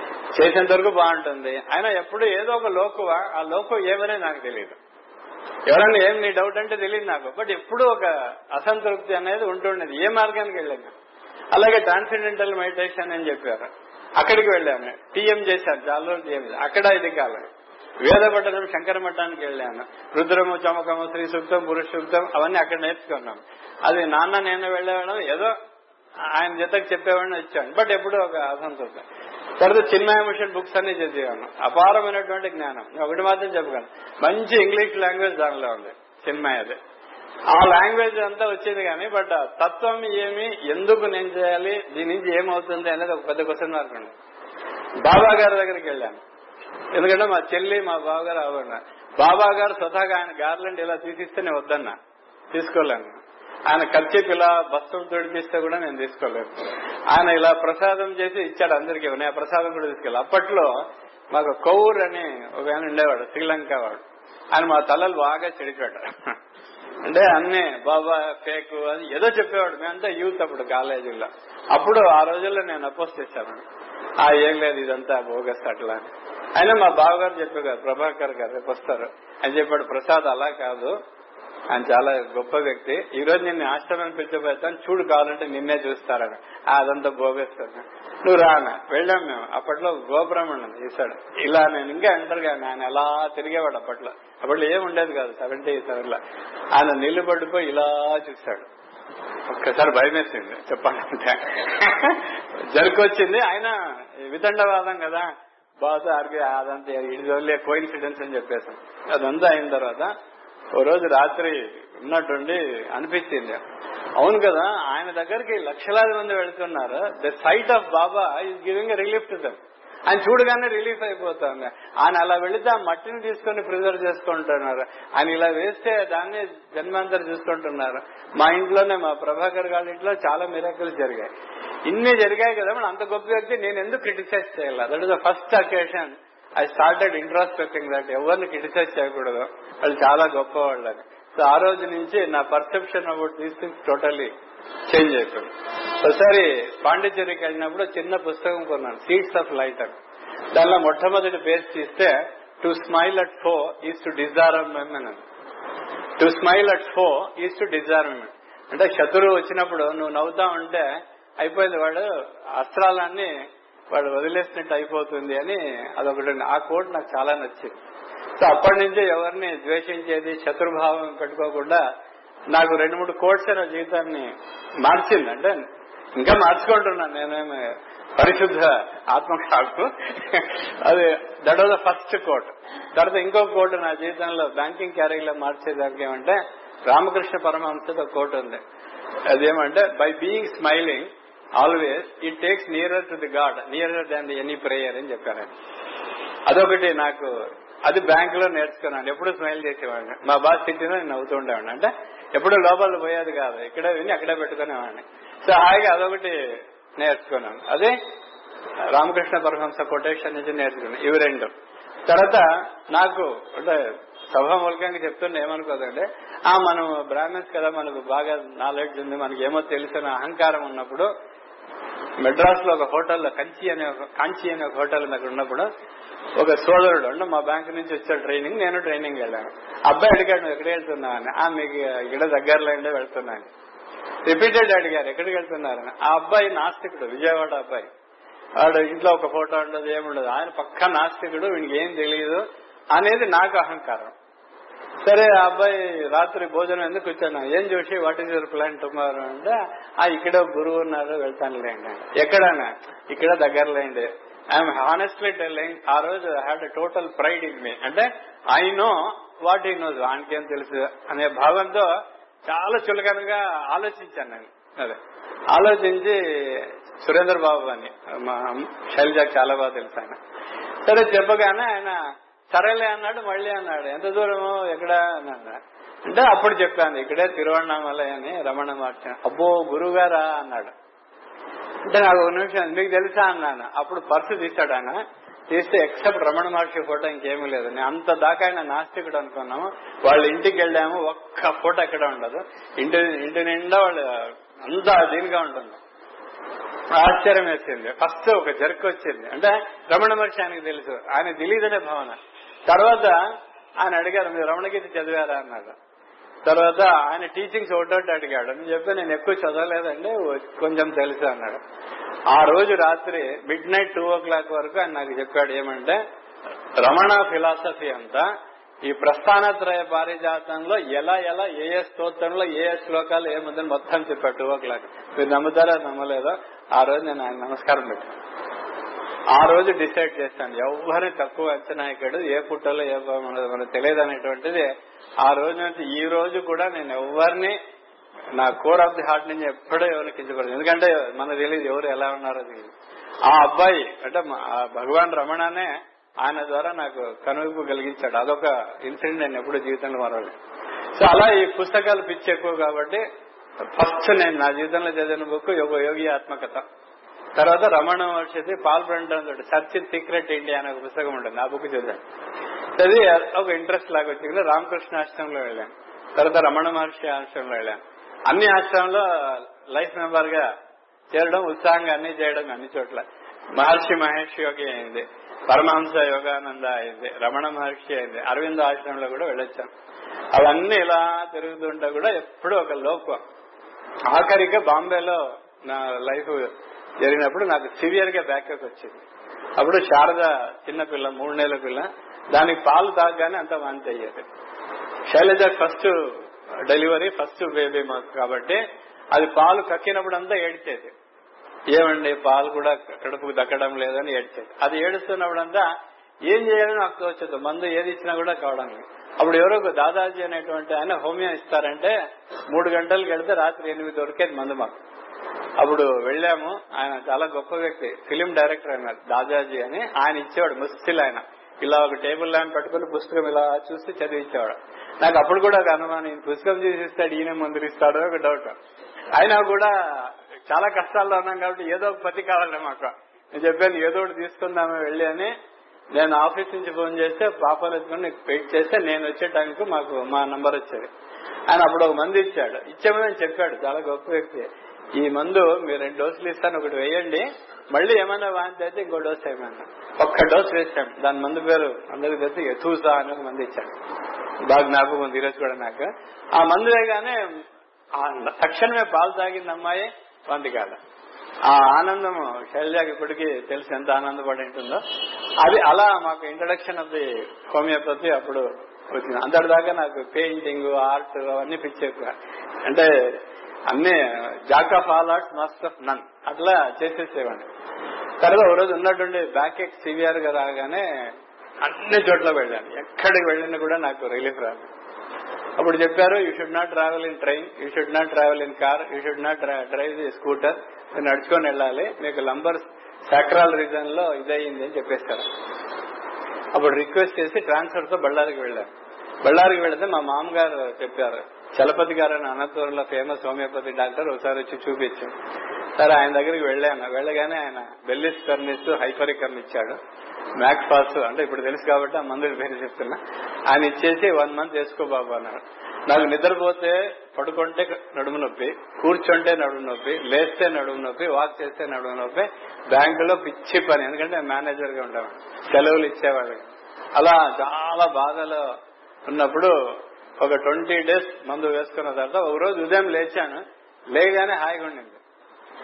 In fact I was searching for a pain అంటే నాకేం కలనా నిజమా అనుకుని ఇలా చూసుకొని ఏ చూసినా కూడా హాయిగా ఉండదు.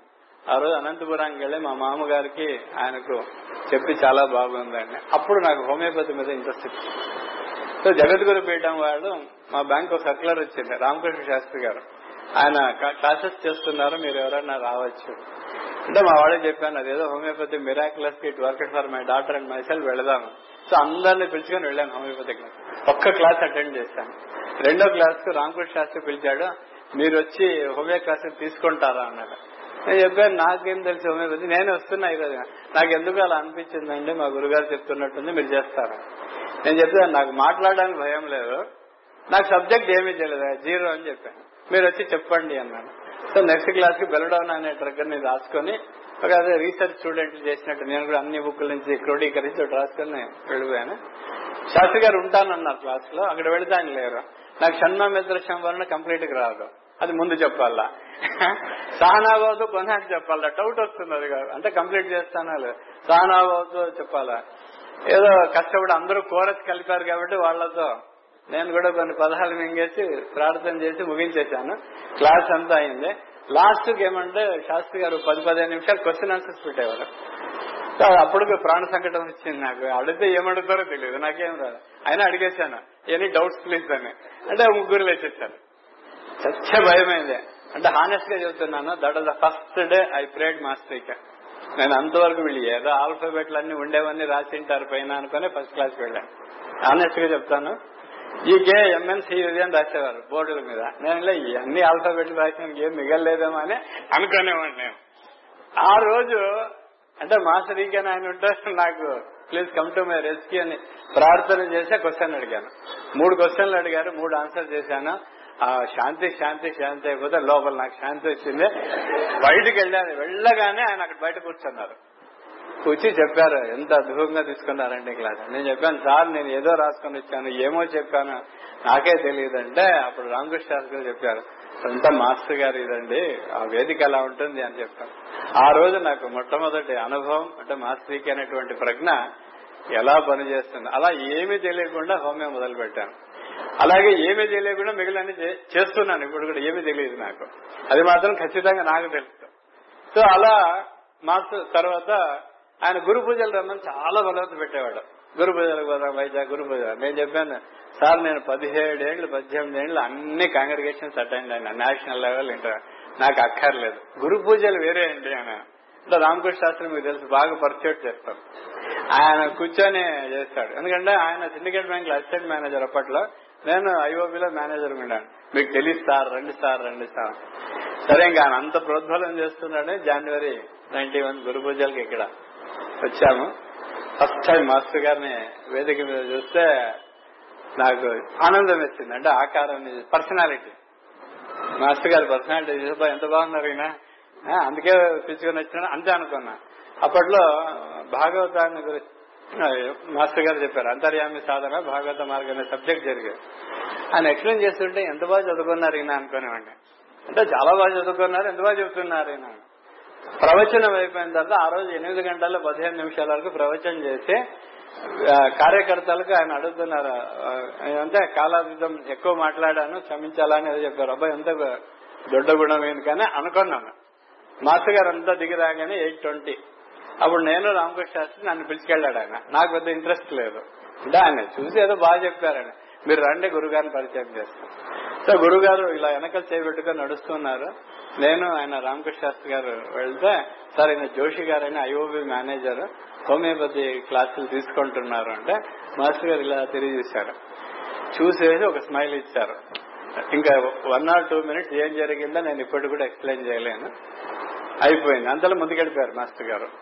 మాస్టర్ గారు ఏం చెప్పారంటే ఇతను బాగా పనికొస్తాడు. ఎడం చేతను చూపించారు ఇతను బాగా పనికొస్తాడు మన జగద్గురు పీఠంలో చేర్చి జగద్గురు పీఠం అని చెప్పి వెళ్ళిపోయారు రామకృష్ణ శాస్త్రి గారు చాలా ఉత్సాహము. మాస్టర్ గారు మిమ్మల్ని చేరుకున్నారని నేను చేసి ఎక్కడ చేరుస్తారు ఏం చేరుస్తారు? మీకు తెలియదు రాండి అని బలవంతంగా అప్లికేషన్ ఫిల్అప్ చేసి అదే నాకు వర్చువల్ ఇంట్రెస్ట్ లేదు నేను ఏదో మీరు పిలిచారని వచ్చానండి నాకేమండి.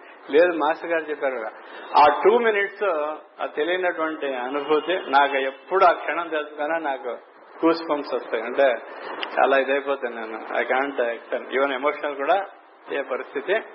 మాస్టర్ గారు అలా చెప్పి వెళ్ళిపోయారు.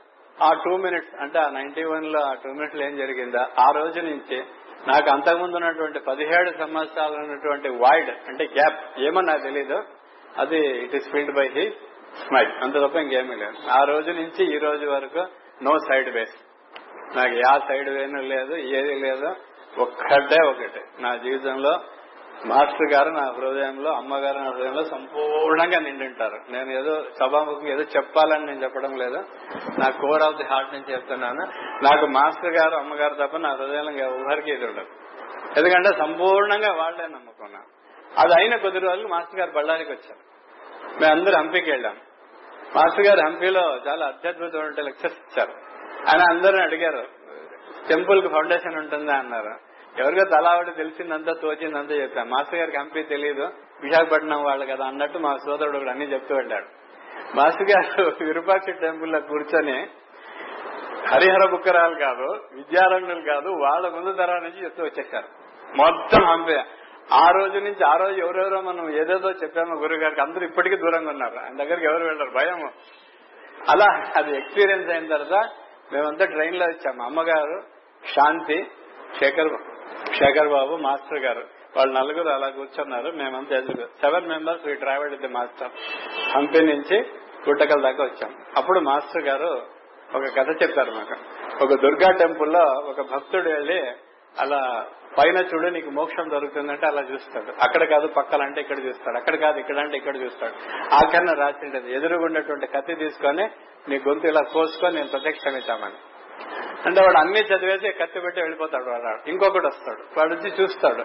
అలాగే వాడు చదువుతాడు. అన్ని చూసి కథ తీసుకొని ఇలా కట్ చేసుకుంటాడు చేసుకొని అమ్మవారు ప్రత్యక్షమవుతుందని ఒక కథ చెప్తారు అంటే నమ్మకం అనేది అలా ఉంటే అమ్మవారు ప్రత్యక్షం. ఆ స్టోరీ ఈ రోజు వరకు నాకు ఫ్రెష్ గానే మైండ్లో ఉంటుంది తర్వాత అప్పట్లో చేసిన పొరపాటు చెప్తాను. మాస్టర్ గారు మీతో కాంటాక్ట్ ఎలా ఉండాలంటే నైట్ టైం అని చెప్పాను అంటే నేను ఇమీడియట్ చెప్పాను. మా ఇంట్లో ఫోన్ లేవు అని చెప్పాను.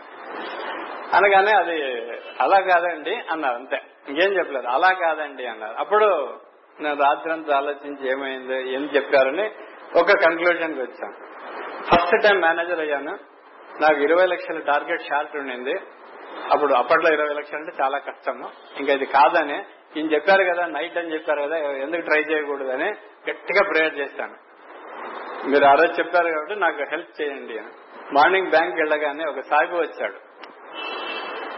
ఆయన వచ్చి sir I want deposit small amount అన్నాడు. శ్రీనివాసరావు మన ట్రస్ట్ అబ్బాయి ఆయన కూడా ఉన్నాడు. సార్ ఆయన వచ్చినా అంటే పదిన్నరకు ఓపెన్ అవుతుందని చెప్పండి చెప్పాను. లేదు ఆయన ఏదో అర్జెంట్ పని సరే తీసుకోండి అన్న. చూస్తే cheque twenty lakhs. State Bank of అండి మా బ్యాంక్ వచ్చింది. అప్పట్లో ఎన్ఆర్ ఎన్ఆర్ స్పెషల్ స్కీమ్ దానిలో వేశాం. వేసి వాళ్ళ ఇంటికి వెళ్ళి చాలా థ్యాంక్స్ చెప్పాను టార్గెట్ వచ్చింది. ఆ రోజు రాత్రి ఏడుపు వచ్చింది నాకు. అంటే అంతటి మహానుభావుడు దాన్ని చింత చిన్న కోరిక కోరినానే చాలా నాకే నా మీద నాకు చాలా అష్టం వేసింది ఇంక మీద జీవితంలో ఎప్పుడు ఇటువంటిది గురువుని కోరకూడదని ఇరవై లక్షలు మీకు ఇంకో చెప్తాను. ఆ ఇరవై లక్షలు తొంభై రెండులో చేసినటువంటి డిపాజిట్ ఈ రోజు వరకు ఐఓబి బళ్ళార్లో ఉంది. ఎవరైనా రెఫర్ చేస్తే ఇంతవరకు ఎవరు క్లెయిమ్ చేయలేదు. అదే మాస్టర్ గారు అలా జీవితం జీవితంలో తర్వాత మాస్టర్ గారిని అప్పట్లో మాకు తెలియదు అడిగాడు మాస్టర్ గారు what is teaching to me మాకు ఏదైనా సందేశం అంటే ఎంత మాకు తెలియదు అజ్ఞానంలో అనేది అప్పుడు నాకు ఇప్పుడు ఎప్పుడు అనుకుంటుంటాను మాస్టర్ గారిని అడిగితే ఒకటే చెప్పాడు to be just to be to be be అంతే నో అని చెప్పారు. అదే మార్గాన్ని ఒక నెల రోజులు ఆలోచించాను. Just to be to be be అంతేనో అంటే ఏమి అని ఆలోచించినప్పుడు ఆయన ప్రస్తుతంలో జీవించేది ఎలా ఉంటుందని మాస్టర్ గారు మొత్తం ఆ మూడు డైలాగులు నాకు చెప్పారు. తర్వాత అడిగాను మాస్టర్ గారు నాకు ఏమి టీచింగ్ అని ఇంకోసారి ఎప్పుడు అడిగాను. ఆయన అన్నాడు యాక్సెప్ట్ యాజ్ ఇట్ ఈస్ అని చెప్పారు. నాకు ఇంతవరకు గురుగారితో నేను నేర్చుకుని చూడండి just to be to be be accept as it is అంతే చెప్పారు. అది అలాగే ప్రాక్టీస్ చేస్తాను నేను పర్ఫెక్షన్ ఎప్పుడు చెప్పాను. ఆయన ప్రాక్టీస్ ఏది వస్తే అది స్వీకరించి చెప్ప. కన్నడలో సామెత పాలికి బంధిద్దు పంచామృతం అంటే. మన పాయింట్ మనకి ఏది వస్తుందో అదే పంచామృతం. అలా యాక్సెప్ట్ చేస్తూ వచ్చి ట్రాన్స్ఫర్స్ ప్రమోషన్స్ ఇంట్లో విషయం ఏదే కానీ అది ఏది జరుగుతుందో దాన్ని యాక్సెప్ట్ చేసేటువంటిది మాస్టర్ గారు ఇచ్చినటువంటి నాకు పెద్ద టీచింగ్ దాన్ని అలా చేస్తూ వచ్చాను. తర్వాత ఈ శాస్త్రి గారి దయ వల్ల హోమియోపతి వచ్చింది. అంటే బుక్కులు చదివాను. మైసూర్కి వచ్చాను. నేను మా ఆవిడ ఇద్దరే కూర్చొని ప్రేయర్ చేస్తుంటే ఈ పిల్లలందరూ వచ్చారు. గురుగారు చెప్పిన వాళ్ళందరూ వచ్చారు పిల్లలు. వాళ్ళందరినీ శైలజ నిజంగా అంటే పిల్లల్ని తల్లిలాగే చూసుకుని రాత్రి పూట కోరు ముద్దలు వేసి వాళ్ళందరినీ బాగా చూసుకుని అందుకే అతను అంటే చాలా అభిమానం పిల్లలకు. అలాగే మేము వాళ్ళని చూసుకుంటా అది కాలం చేసుకుంటే హోమియోపతి ఒక కిక్ కిచ్ వచ్చింది. ఎక్కడ పోయినా హోమియోపతి ఎవరు చూసినా డ్రగ్ రిలేషన్ బుక్కులు అంతా అయింది గురు పూజల తర్వాత ఎప్పుడు ఫోర్టీన్ జనవరి మేము ఇంటికి వచ్చేవాళ్ళం. వచ్చి ఇద్దరికి ఇబ్బంది పెట్టేవాళ్ళం ఎప్పుడు. వాళ్ళు గురు పూజలు వచ్చింటారు మేము పెద్ద గ్యాంగ్ వచ్చేసేది ఇక్కడికి. రాగానే మాస్టర్ గారికి దండం పెడుతుంటే ఒక్క మాట చెప్పారు. ఉత్త హోమియోపతేనా అని అడిగాను అంటే నాకు షాక్ అంత దాకా నాకు వేరే ఏది ఇష్టం లేదు. ఉత్త హోమియోపతి ఇష్టం. ఎందుకు అడిగారో తెలియదు. సరే వెళ్ళిపోయాము. మరుసటి రోజు ఈవినింగ్ మేము మైసూరు చేరాము చేరగానే ఒక ముసలాయన వచ్చాడు ఇంటికి. వచ్చి మీరు హోమియోపతి లెక్చర్స్ అవన్నీ చాలా బాగా చెప్తారంట ఆధ్యాత్మిక విషయాలు. మా టెంపుల్లో వచ్చి మీరు ఆధ్యాత్మిక ప్రవచనాలు ఇవ్వాలి. నిజంగా నవ్వాను నేను. అంటే నేను ఎప్పుడు ఇవ్వలేదండి నాకేం తెలియదు అన్న లేదు మీరు ఆధ్యాత్మిక ప్రవచనం ఇవ్వాలి శంకర్ నారాయణ అని టెంపుల్కి వెళ్ళాను వెళ్ళితే అక్కడ అంత అంటారు ఆడియన్స్ ఎవరు అంటే శైలజ శారద సెవెంత్ ఎవరు లేరు ఆధ్యాత్మిక గురించి నలుగురే కూర్చున్నాం పురోహితులంతా ఎనిమిది మంది రుద్ర రుద్రాభిషేకం హోమాలన్నీ చేస్తున్నారు. ఆయన ఏం చెప్పాడంటే మీరు చెప్పండి మేము ఇక్కడ హోమాలు చేస్తామన్నాడు ఎనిమిది మంది పురోహితులు ఏంది ఇది ఇలా ఉంది? ఎవరు లేరే? అన్న. అప్పుడు ఫస్ట్ టైం మాస్టర్ గారు దండం పెట్టుకొని ఇది ఇది నాకు టీచింగ్ అవమానమో లేకపోతే దీని నుంచి నేను నేర్చుకోండి నాకు ఏమీ తెలియదు మాస్టర్ మీరు నిన్న హోమియోపతేనా? అంటే ఇప్పుడు ఆధ్యాత్మిక వచ్చింది కాబట్టి మీరు దండం పెడతాను కళ్ళు మూసుకొని ఓంకారం చెప్పి కళ్ళు తీయగానే అర్థం హాల్ నిండింది. నేను మొదలు పెట్టగానే మొత్తం హాల్ నిండింది. జనం కిక్కిరిచిపోయినారు రెండే నిమిషాల్లో పురోహితులంతా ఆపేశారు హోమం. అందరు ఇలా తిరిగి కూర్చున్నారు. ఈ చిన్నపిల్లడు కూడా బాగా చెప్తున్నాడు అని చెప్పి అందరూ తిరిగి అన్నిటికన్నా ముఖ్యమైనది నా- నా లెక్చర్ ముగియగానే ఎనిమిది మంది పురోహితులు చాలా పెద్ద పండితులు. వాళ్ళందరూ నిలబడి మా ఫ్యామిలీ మొత్తాన్ని ఇలా దండం పెడితే ఆశీర్వచన మంత్రాలు చెప్పారు పదిహేను నిమిషాలు చెప్పారు. వాళ్ళు అదొక నిమిషం వినేదానికి రెడీగా ఉన్నాడు పదహైదు నిమిషాలు మాకు ఆశీర్వచనం. అలా ఆధ్యాత్మిక లెక్చర్ స్టార్ట్ అయిన తర్వాత మైసూరులో ఉండేటువంటి ప్రతి కేంద్రము ప్రతి మహిళా సంఘాలు ఎక్కడ చూసినా కొత్త ఆధ్యాత్మిక లెక్చర్స్ కే పిలిచేవాడు నాకు ఏమీ తెలియదు. నేను నేను రామాయణం చదవలేదు భారతం చదవలేదు భగవద్గీత నేను ఏది చదవలేదు. సార్ భగవద్గీతతో నేను ఎప్పుడూ టచ్ చేయలేదు. బట్ అయినా ప్రతి ఒక్క విషయం కూడా మాస్టర్ నాకు ఇచ్చారు. హనుమంతుని టెంపుల్ మహాలక్ష్మి ఇట్లా ఆంజనేయ ఏ, హనుమంత చాలీస్ అంతా చెప్పి వస్తుంటే మాస్టర్ గారు ఒకటి అడిగాను. మాస్టర్ గారు మా సోదర బృందం అంతా నాకు ఏదో అష్టాలజీ తెలుసు అష్టాలజీ టీచ్ చేయమంటున్నారు. నాకు ఏమీ తెలియదు మాస్టర్ నాకు అట్లా అంటే నువ్వు అకల్ట్ మెడిటేషన్ చేస్తావని అడిగారు గురుగారు. ఎందుకు అడిగారు? నాకు ఇప్పటికి తెలియదు. నేను చేశాను మాస్టర్ తెలియకుండానే మూడు సార్లు చేశాను. Rounds ninety three. అంటే అలా అయితే చేసేయన్నారు. ఏ బుక్స్ చదవాలా మాస్టర్ అంటే అలెన్ లియో బుక్స్ చదవాలి నాకు అలెన్ లియో తెలియదు అష్టాలజీ తెలియదు ఓ రోజు ఈవినింగ్ క్లినిక్లో కూర్చోనంటే గోపాల్ అని వేదాంత బుక్ కోసం ఒక ఫేమస్ బుక్ స్టాల్ ఉంది. ఆయన వచ్చాడు మందుకు వచ్చేవాడు. మాస్టర్ గారు మా దగ్గర పాత సెట్ మిగిలిపోయిన బుక్లు ఎవరు చదవరు మీరు తీసుకోండి అన్నాడు. సరే ఏ బుక్లు అని చేస్తే తొమ్మిది బుక్లు అలెన్ లియో బుక్స్. నడుచుకుంటూ వచ్చాయి సరే అలా చదువుదాము అని అనుకుంటే ఆఫీస్లో పని. మాకు కర్కోటకుడు ఉండేవాడు ఆర్ఎం సాటర్డే క్లాసు సాటర్డే మధ్యాహ్నం ఈ ప్రపోజల్ నువ్వు చేసుకోవాలని కూర్చునేవాడు. ఏమి చదవలేదో ఫస్ట్ క్లాస్ వెళ్ళిపోయాడు. మళ్ళీ అన్యథాశరణం నాస్తి. ఆయన దండం పెట్టుకొని అస్ట్రాలజీ చేస్తే ట్వంటీ అవర్స్ అస్ట్రాలజీ చెప్పాను. ఆ క్లాస్లో అస్ట్రాలజీ తెలిసిన వాళ్ళు చాలా బాగా తెలిసిన వాళ్ళంతా ఉండేవారు. అందరూ అడిగేవారు ఇవన్నీ ఎక్కడ ఉన్నాయని. నేను నవ్వుకున్నానండి నాకు తెలియదు అని. నేను చాలా ప్లెయిన్గా చెప్తున్నాను నాకు ఇప్పటికీ అస్సలు సరిగ్గా గురుగారు ఏదో అడిగితే నాకేం తెలియదు ఏదో ఆయన లెక్చర్స్ విని విని విని కొత్త గొప్ప తెలియదు ఇరవై గంటలు చెప్తే ఆ నోట్స్ ఇప్పటికీ శారద దగ్గర పెట్టుకుంది. మొన్న చూస్తే చాలా విషయాల్లో అక్కడ టీచ్ చేసిన. అదంతా మాస్టర్ గారి దగ్గర జరిగింది నాకు. అదే అంటే నా ఊహను నా మీరు ఏమని అనుకోండి నేను ప్రవచనంలో ఆయన దండం పెట్టి కూర్చుంటే అనర్ఘళంగా ఎన్ని గంటలైనా నేను మాట్లాడగలను అనేది నాకు ధైర్యం. అది అస్ట్రాలజీ చెప్పాను. అదైన తర్వాత ఒకసారి డైరీ డెవలప్మెంట్ బోర్డులో all India level dairy development board వాళ్ళందరినీ పిలిచారు. ఆల్ డైరెక్టర్స్ అసిస్టెంట్ పశువులకు హోమియోపతి అని అడిగారా. నాకు ఈ హోమియోపతి అని పశువులు లేని చెప్పారు. గురుగారు ఫోన్ చేశాను. మాస్టర్ గారు ఇట్లా అడుగుతున్నారట. గో హెడ్ అన్నారు. సరే వెళ్ళాను. వెళ్ళగానే వాళ్ళు ఇంట్రొడ్యూస్ చేశారు. జోషి గారు ఇండియన్ యూనివర్సిటీ మేనేజర్. అందరు నీరు కారిపోయారు ఎవరికి ఇంట్రెస్ట్ లేదు. ఎవరు వినడానికి తయారలేదు సరే పెద్ద ఇది ఇది పక్క నేషనల్ లెవెల్ సెమినార్ వాళ్ళది. మాస్టర్ గారు దండం పెట్టుకొని మీరు బొమ్మన్నారు వచ్చాను. మీరు ఇక్కడ అవమానం ఇస్తారో ఏమి ఇస్తారో అన్ని నేను స్వీకరిస్తానని చెప్పి స్టార్ట్ చేస్తే నాకు ఇచ్చింది వాళ్ళు హాఫ్ అన్ అవర్ టైమే. ఇక్కడ తర్వాత అందరు డైరెక్టర్స్ వెళ్ళి రిక్వెస్ట్ చేశారు. వన్ అవర్ ఎక్స్టెండ్ చేశారు. మళ్ళీ రిక్వెస్ట్ చేశారు. మళ్ళీ వన్ అవర్ ఎక్స్టెండ్ చేశారు. మళ్ళీ రిక్వెస్ట్ చేశారు. మళ్ళీ three and half hours lunch వరకు నేను చెప్పాను అది ఒక పార్ట్ దాని ఇంటికి రాగానే మరుసటి రోజు ఎనిమిది గంటల ఇరవై నిమిషాలకు నేను రాజానగర్ నుండి గురుగారు ఫోన్ చేశారు. ఏమో పన్నెండు గంటలప్పుడు పీకా అన్నారు. అంతే అదొక్క డైలాగే గురుగారు చెప్పారు. అంత పీకా అన్నారు. ఇంకేం చేస్తారు నేను నలుగురికి అవును వేస్తారని పన్నెండు గంటలకు అందరికి హోమియోపతి పిచ్చి పట్టింది. ఆ రోజు పట్టిన పిచ్చి అంటే టూ థౌజండ్ వన్లో ఈ రోజు ర్యాంప్ అండ్ వైల్డ్ ఫైర్ లాగా వెటర్నరీలు అయ్యి కేరళలో ఇప్పుడు ఒక పెద్ద యూనివర్సిటీలో ఒక డిప్లొమా చేసే లెవెల్ వరకు ఆ ట్రూప్ తీసుకెళ్ళింది వెటర్నరీ. దానికి మాస్టర్ గారే కారణం. నాకేం తెలియదు వెటర్నరీ ఆయన చెప్పొచ్చారు. అలా మాస్టర్ గారు ఎక్కడెక్కడ డైరెక్ట్ చేస్తారు ఎక్కడికి వెళ్ళినా కూడా ఆయన తలుచుకొని కూర్చుంటే అదొక ఖాళీ డబ్బాలో అన్ని నింపేస్తారు. అది ఖాళీ చేసి బయటకు వస్తాను. రిలీఫ్ అంతే. అక్కడ ఏం చెప్పాను నాకు తెలియదు ఏం చెప్తున్నాను తెలియదు.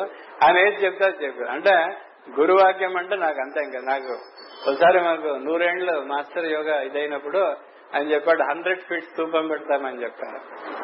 హండ్రెడ్ ఫీట్ నాకు తెలియదు మాస్టర్ చెప్పారు కదా ఇమీడియట్లీ డ్రాయింగ్ లేసి అంతా ఎక్కడెక్కడ పర్మిషన్ అన్నీ చేశాను నవ్వుతున్నారు మాస్టర్ హండ్రెడ్ ఫీట్ అంటే తెలుసా? అని.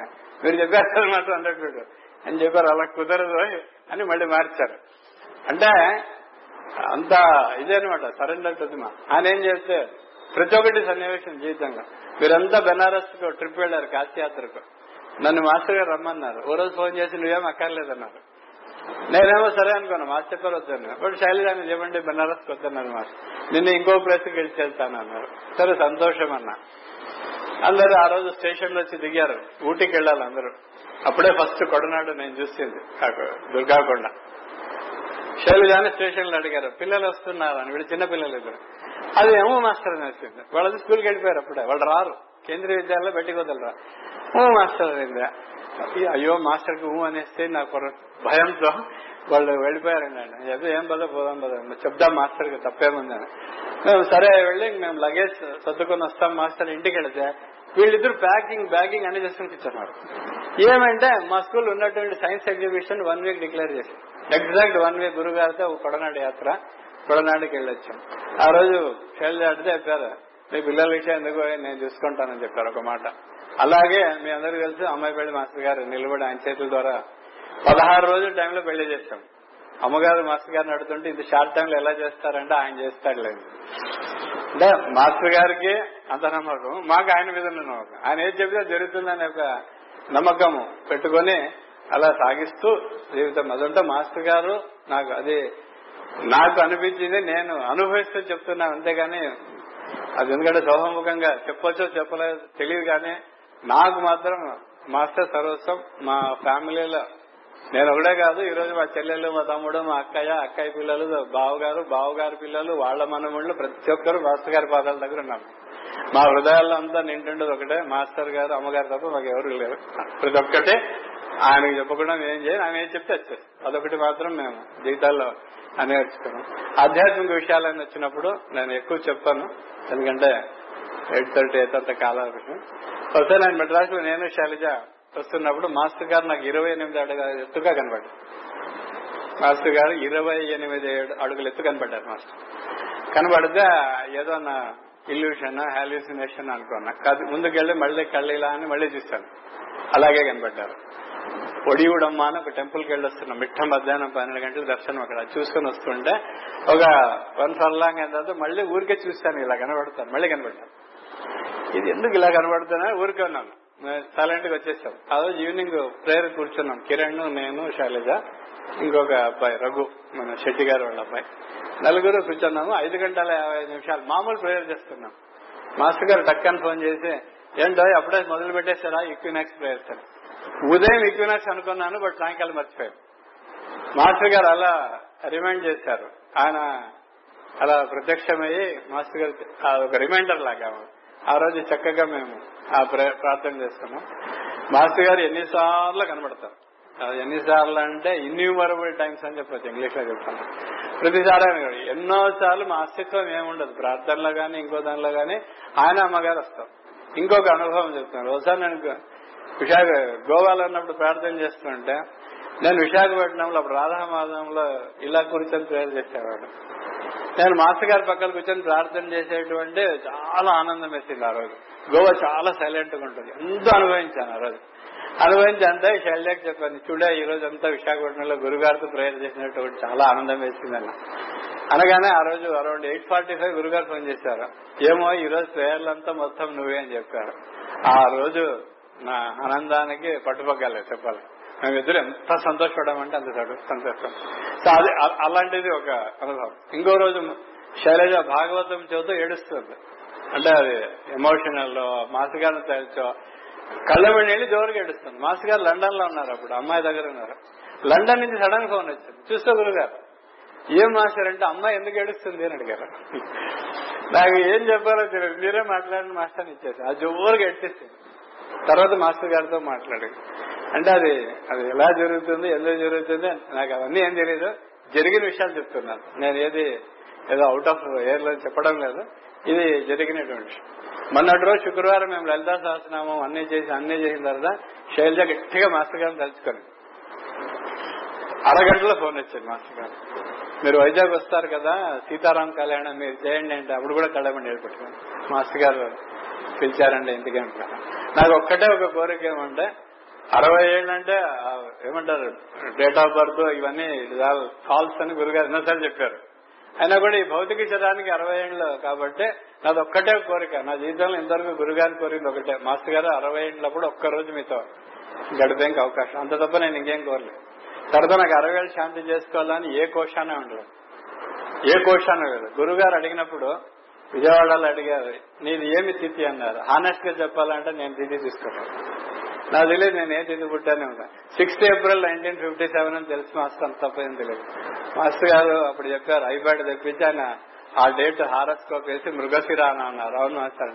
అట్లయితే నువ్వు షష్ఠి పుట్టావు సెకండ్ ఏప్రిల్ చేసుకోమన్నారు. తక్షణమే చెప్పాను. మాస్టర్ గారు మా అన్నయ్య చేసుకోలేదు. మేమంతా కుంభకోణంకి వెళ్ళి ఉత్త ప్రార్థనలు చేసి వచ్చాము. ఇప్పుడు కూడా నేను అలాగే అనుకుంటా ఉంటే అని చెప్పాను. అంటే అలా కాదు ఆయన మార్గం వేరే నీ మార్గం వేరే నువ్వు షష్టాబ్ది గురించి చేసుకోండి అప్పుడు చెప్పారు మాస్టర్ గారు మైసూరు బళ్ళారి వాడిని పిలిచి చేసుకోండి. అందుకే మేము జగద్గురు బిడ్డ అందరికీ చెప్పలేదు. ఎందుకంటే ఆయన ఏం ఏం చెప్పి గీటు తీస్తారో దాన్ని దాటే ప్రశ్న లేదు ఎవరు వచ్చినా కూడా. నేను ఎప్పుడు చెప్తుంటాను I can oppose whole world against the world of the master అని చెప్తుంటాను నాకు ఆ ధైర్యం ఉంది. ఎవరినైనా అపోజ్ చేయగలదు మాస్టర్ గారు మాట అంటే నాకు అదే సరే ఆయన చెప్పారు బళ్ళారి మైసూరు. అంతే చెప్పాను నేను. అయినా బ్రదర్హుడ్ హైదరాబాద్ వచ్చారు బ్రదర్హుడ్ వెలిసి వెళ్ళి వచ్చారు. విజయవాడ అందరూ టికెట్ బుక్ చేసి ఏదో అనానుకూలం వల్ల అందరూ వచ్చారు ఐదు వందల మంది వచ్చారు. మేము అనుకుంది రెండు వందల మంది అంటే ఐదు వందల మంది వచ్చారు. మాస్టర్ గారే నిలబడి చేశారు. మీరు ఫోటోలు చూస్తే వెనకాల వాళ్ళ పెద్ద ఫోటో వేసుకుని ఆయన అండదండల్లో మేము కష్టాలు పూర్తి చేసుకున్నాను. రుద్రాభిషేకం చేసినంత వరకు ఇక్కడ మాస్టర్ గారు నిలబడి శంఖం పెట్టుకుని ఇలా నీళ్ళేసే పోస్ట్ తప్ప నాకు ఇంక ఏది జ్ఞాపకం లేదు. మేమిద్దరం ఆ మై మరిచి మేము అభిషేకం చేస్తాం. ఎందుకంటే మనకు అకల్ట్ మెడిటేషన్ ప్రేయర్ ఉంటుంది. నేను ఎప్పుడూ నాకు అది. ఇన్ ఈజ్ నేమ్ వీలు ఇన్ ఈజ్ టెంపుల్ వీలు మాకు తప్ప ఏదో చెప్పాలని కాదు. నాకు సర్వస్వం ఆయన. ఈకే గారు నేను చూడలేదు. శ్రీదేవి గారు మాకు తెలియదు బట్ ఆయన ఆయన ఇచ్చినటువంటి మార్గం. అది కూడా ఆయన చెప్పారు కాబట్టి మేము ఫాలో చేస్తున్నాం. అలా షష్టాబ్ది పూర్తి కూడా గురువు గారి యొక్క అనుగ్రహం వల్ల జరిగింది. ఇంకా ఆధ్యాత్మిక అనుభూతులు అవి ఇవి మాస్టర్ గారు చక్కటి ధ్యానం ఇస్తారు? ఎక్కడైనా ఇస్తారు. మొన్నటి రోజు మేము కొడనాడులో ఈక్యూనాక్స్ ప్రేయర్స్ ముప్పై మంది ముప్పై రెండు మందితో మేము చేస్తూ ఉంటే మధ్యాహ్నం పన్నెండు గంటలప్పుడు మిట్ట మధ్యాహ్నం కూర్చొని ఇది మన ప్లాంటరీ ప్యూరిఫికేషన్ ప్రేయర్ చేసి అలా అగస్త్యుడిని ఎందుకో చూడాలనిపించింది కన్నదీసే. మాస్టర్ గారు కనబడ్డారు. మాస్టర్ గారు ఎందుకో కనబడుతున్నారు చూద్దామని ఇలా కన్న చూసాను ఇలా ఉన్నట్టుండి చెప్పొచ్చో తెలియదు మాస్టర్ గారు పర్మిషన్ అంతా చెప్తున్నా. మాస్టర్ గారు ఉన్నట్టుండి ఇలా మారిపోయి గద్ద అయ్యారు ఈగల్. అయిపోయి ఇలా ఒక ఫ్లైట్ త్రీ రౌండ్స్ కొట్టారు. అగస్ట్ కొండ మూడు రౌండ్ల. తక్షణమే చెప్పాను అందరికీ. త్వరగా అందరు కళ్ళు తీసి చూడండి మాస్టర్ గారు. అంటే భారతి కుమార్ గారు ఎవరికి చెప్పలేదు. ఎస్ చెప్తున్నా. మాస్టర్ గారి బ్లెస్సింగ్స్ అని చెప్పాను అంటే అందరు ముప్పై మంది ఇలా చూశారు. రంగారావు గారికి అయితే కళ్ళమండి నీళ్ళు కరెక్ట్ వచ్చింది. ఒక పార్క్లో ఎంటర్ అయింది. ఇలా త్రీ ఫ్లైట్స్ తీసుకునింది. థర్డ్ ఫ్లైట్లో వెళ్ళిపోయింది. అక్కడికి ఫోటో తీయాలని వీళ్ళంతా అడ్జస్టెన్స్లో ఎవరికి దొరకలేదు. It the flight and it went అలాంటి బ్లెస్సింగ్స్ మాకు మాస్టర్ గారు దొరికింది. తర్వాత మాస్టర్ గారు చెప్పారు నవనీతం గారు ఆయన చూసి నేను చాలా విషయాలు నేర్చుకున్నాను. మీరు ఏమండి అంటారు కానీ చాలా విషయాలు. ట్రస్ట్ ఆర్గనైజేషన్ వర్క్ ఎంత సైలెంట్గా ఎంత కామ్గా గురు పూజలు ఇంత పెద్ద ఆర్గనైజేషన్ ఎన్నో ఏళ్ళకి ఎలా చేస్తున్నారని ఆయన స్ఫూర్తితోనే మేము వర్క్ చేస్తుంటాం. అది ఎందుకంటే I have to mention his name ఈ సందర్భంలో. అలాగే మాస్టర్ గారు ఈక్వినాక్స్ ట్రైల్ బెంగళూరులో చేసినప్పుడు మేమంతా వంట ఇంట్లో బాత్రూమ్లో దక్షిణ అన్ని చోట్ల కూర్చునేవాడు చాలా ఇరుగ్గా ఉండింది. అప్పుడు మాస్టర్ గారు చెప్పారు గురుగారు మీకు పెద్ద స్థలం ఇస్తారులేని ఆయన చెప్పిన వన్ ఇయర్ సద్గురు తప్పవని వచ్చింది మాస్టర్ గారు ప్రేయర్ చేశారు ఇది మందేనో అన్నారు. సరే అన్నాము కాలనీలు ఇరవై మూడేళ్ళు వన్ ఇయర్లో కట్టాము. మా ఈకే గారు బర్త్డే రోజు స్టార్ట్ చేశాము. నెక్స్ట్ మాస్టర్ గారు ఈకే బర్త్డే రోజు ఇళ్ళన్నీ గృహోపేషమైంది ఒక చిన్న షెడ్ వేసుకుని ప్రార్థన చేశాం. సరదా నాకు దీనిగా చేశాం. త్రీ అవర్స్లో ఫిఫ్టీ లాక్స్ వచ్చింది. ఇలా నాలుగు గంటలు ఫోన్ చేసి అందరికి గురుగారు చెప్పారు మనది ఒక ప్రార్థన మందిరం మళ్ళీ మీరంతా చూడండి మనం ఎవరెవరికి ఎంత చేస్తారు. అందరు చీటీలు రాసిచ్చారు ఎందుకంటే money is last issue to be discuss in జగద్గురు పీఠం సో ఆయన ఇచ్చారు గురుగారు కార్యక్రమం కదా. అందరూ చేస్తే యాభై రెండు లక్షలు వచ్చింది కట్టేశాం. మళ్ళీ పైన కట్టాల్సి వచ్చింది. మళ్ళీ మాస్టర్ గారు ప్రార్థన చేశాం. అందరికి చెప్పాను. ఇమీడియట్లీ మళ్ళీ యాభై లక్షలు వచ్చింది. సో వన్ క్రోర్ ప్రాపర్టీ ఎంత సులువుగా జరిగిందంటే మాకే తెలియదు. హండ్రెడ్ అండ్ ఎయిటీ డేస్లో కింద ప్రయోగాలు కట్టాం. సో ఎలాగంటే మాకు తెలియదు. అలాగే మాస్టర్ గారు ఆనందవన అన్నారు. అది ఇచ్చింది. ఇప్పుడు నందనవన అని ఇంకొక కాలనీ చెప్పారు. అది అయితే ఉంది. కొడనాడు అని చెప్పారు. కొడనాడు అయితే అంటే సంకల్పము మాస్టర్ గారిది అయినప్పుడు మనం ఒక వాహికగా ఉంటే అన్ని జరిగిపోయి నేను ఎప్పుడు అదే చెప్తాను we're only instruments in the hands of the master అంటే మన సంసిద్ధత ఉంటే ఆయన వాడేస్తారు. మొన్నటి రోజే రామకృష్ణ శాస్త్రి గారు మంచి కథ చెప్పారు. రెండు రాళ్ళు ఉంటాయంట. ఒక శిల్పి ఒక సుత్తి ఉలి తీసుకొని వచ్చినప్పుడు ఒక రాయి భయపడుతుందంట. అయ్యో నేను I not go near her time నాకు కొట్టకూడదు వేయడానికి వాడు ఇంకొక రాయి చెప్తుందంట నేను సంసిద్ధను కొట్టేసేయండి. అంటే సరే శిల్పి వచ్చి ఆ రాయి ఎన్నుకొని బాగా చెక్కే శివలింగం చేశాడంట. ఈ రాయి భయపడుతూ ఉండిందంట. శివలింగం తీసుకొని గర్భగుడిలో పెట్టారంట. ఈ రాయిని కూడా తీసుకెళ్ళి ముందు పెట్టారు. టెంకాయలన్నీ దీనికి కొడతారు పూజలన్నీ దాని జరుగుతాయి అలా మాస్టర్ గారి చేతిలో మనల్ని మనం ఆయన పాదాల దగ్గర మనం సమర్పించుకుంటే ఒక శిల్పి ఒక సుత్తి ఒక ఉలి తీసుకుని ఇప్పుడు కొన్ని దెబ్బలు ఉంటాయి ఆ దెబ్బలు మనం ఓర్చుకోవాలి. ఆ దెబ్బలు కూడా ఆయన ఇచ్చేటువంటి సహనాన్ని కూడా ఆయన ఇస్తారు. ఓర్పు ఆయన ఇస్తారు. ప్రతి ఒక్కటి ఆయన ఇస్తారంటే సంపూర్ణటువంటి శరణాగతి భావం అంటే జరిగిపోదు. అలాగే ఇంతవరకు జరిగిన ప్రతి ఒక్కటి అలాగే జరిగింది. కాబట్టి నవనీతం గారు ఎప్పుడైనా వేదిక మీద చెప్తుంటారు. ఏమైనా చెప్తుంటే నేను నవ్వుకుంటుంటాను. బాబు మాది ఏం లేదు. వెనకలు అందరూ ఉన్నారు. వాళ్ళందరూ చేసుకోబోతున్నారు. మేము నిమిత్త మాత్రలుగా ఉండేది. అంటే ప్రతి ఒక్క పనిలో కూడా నేను ఎప్పుడు కోరుకునేది మాస్టర్. నేను ఒక స్క్రూ డ్రైవర్గా పెట్టుకోండి. ఈ పక్క ఒక మెకానిక్ ఉంటారు ఈ పక్క టు బి అడ్జస్టెడ్ మమ్మల్ని మీరు ఎలా వాడితే మేము రెడీగా ఉన్నామనే భావన తప్ప ఇంకేదో. ఎప్పుడో instruments in the hands of the master అని పిల్లలకి ఎప్పుడు చెప్తుంటారు. We should be instruments in hand nothing is about ఏది పట్టుకోవద్దు. ఏది మా- మాస్టర్ గారు నన్ను అన్ని చోట్ల తిప్పాను ఈ కాలనీ అంతా అయిన తర్వాత నేను ఒక రోజు కూడా కాలనీ లేదు గోవాకి ట్రాన్స్ఫర్ అయ్యింది గోవాకి వెళ్ళి రిపోర్ట్ ఫస్ట్ రిపోర్ట్ చేసి స్నానం అంతా బయటకు వస్తే మాస్టర్ గారు ఫోన్ చేశారు. ఏమో ఎలా ఉన్నాను ఏమో మాస్టర్ అయ్యింది ఇక్కడ వచ్చానని నువ్వు ఫిజికల్లీ బాగా టైర్డ్ అయ్యావు రెస్ట్ కోసం గోవా పంపించానని చెప్పి. ఇంకొకసారి చెప్పారు మీకు ట్రాన్స్ఫర్ ఐఓబి ఇవ్వదు నీకు. ఆ ట్రాన్స్ఫర్ మాస్టర్ తీయాలా అని చెప్పారు. అలాగే జరిగింది. ప్రతి ట్రాన్స్ఫర్ మాస్టర్ గారి ఆయన సంకల్పమేమో అలా జరుగుతుంది జీవితం అంతా. అలాగే సాగుతూ వచ్చి అరవై ఏళ్ళకు వచ్చాను. ఇంక ముందు జీవితం ఏముంది కూడా నేను ఒకటే నా జీవితంలో మనపూర్వకంగా నేను ప్రార్థించేది ఒకటే. అమ్మగారి మాస్టర్ గారి పాదాల దగ్గర ఎప్పుడూ మాకు ఒక ఇంత స్థలము ఉంచాలి అని ఒక ప్రార్థనతో ఈ అవకాశం ఇచ్చినటువంటి మాస్టర్ గారికి అమ్మగారికి నవనీతం గారికి మన వర్మ గారు శాస్త్రి సార్ పెద్దలందరూ ఉన్నారు. నేను చాలా చిన్నవాడిని ట్రస్ట్లో నాకు చెప్పాలంటే ఏమీ తెలియదు ఇప్పటికీ ఏమీ తెలియదు. మాస్టర్ గారు చెప్పిన పని చేస్తున్నా. అంతేగాని ట్రస్ట్లో నేను ఏదో చేశాననే భావన నాకు ఏ కోశాన కూడా లేదు. ఈ అవకాశం ఇచ్చినటువంటి మాస్టర్కు ఇక్కడ జగద్గురు పీఠం అరవై అరవయో పుట్టినరోజు మాస్టర్ గారు ఇక్కడ ఉండడానికి ఇచ్చిన అవకాశానికి నేను చాలా ఈ జన్మకు సార్థకం నాకు ఇంక జన్మలో ఇంకేమీ అక్కర్లేదనే విషయం అందరికి సభాముఖంగానే చెప్తూ అందరికీ పాదాలకు నమస్కారం.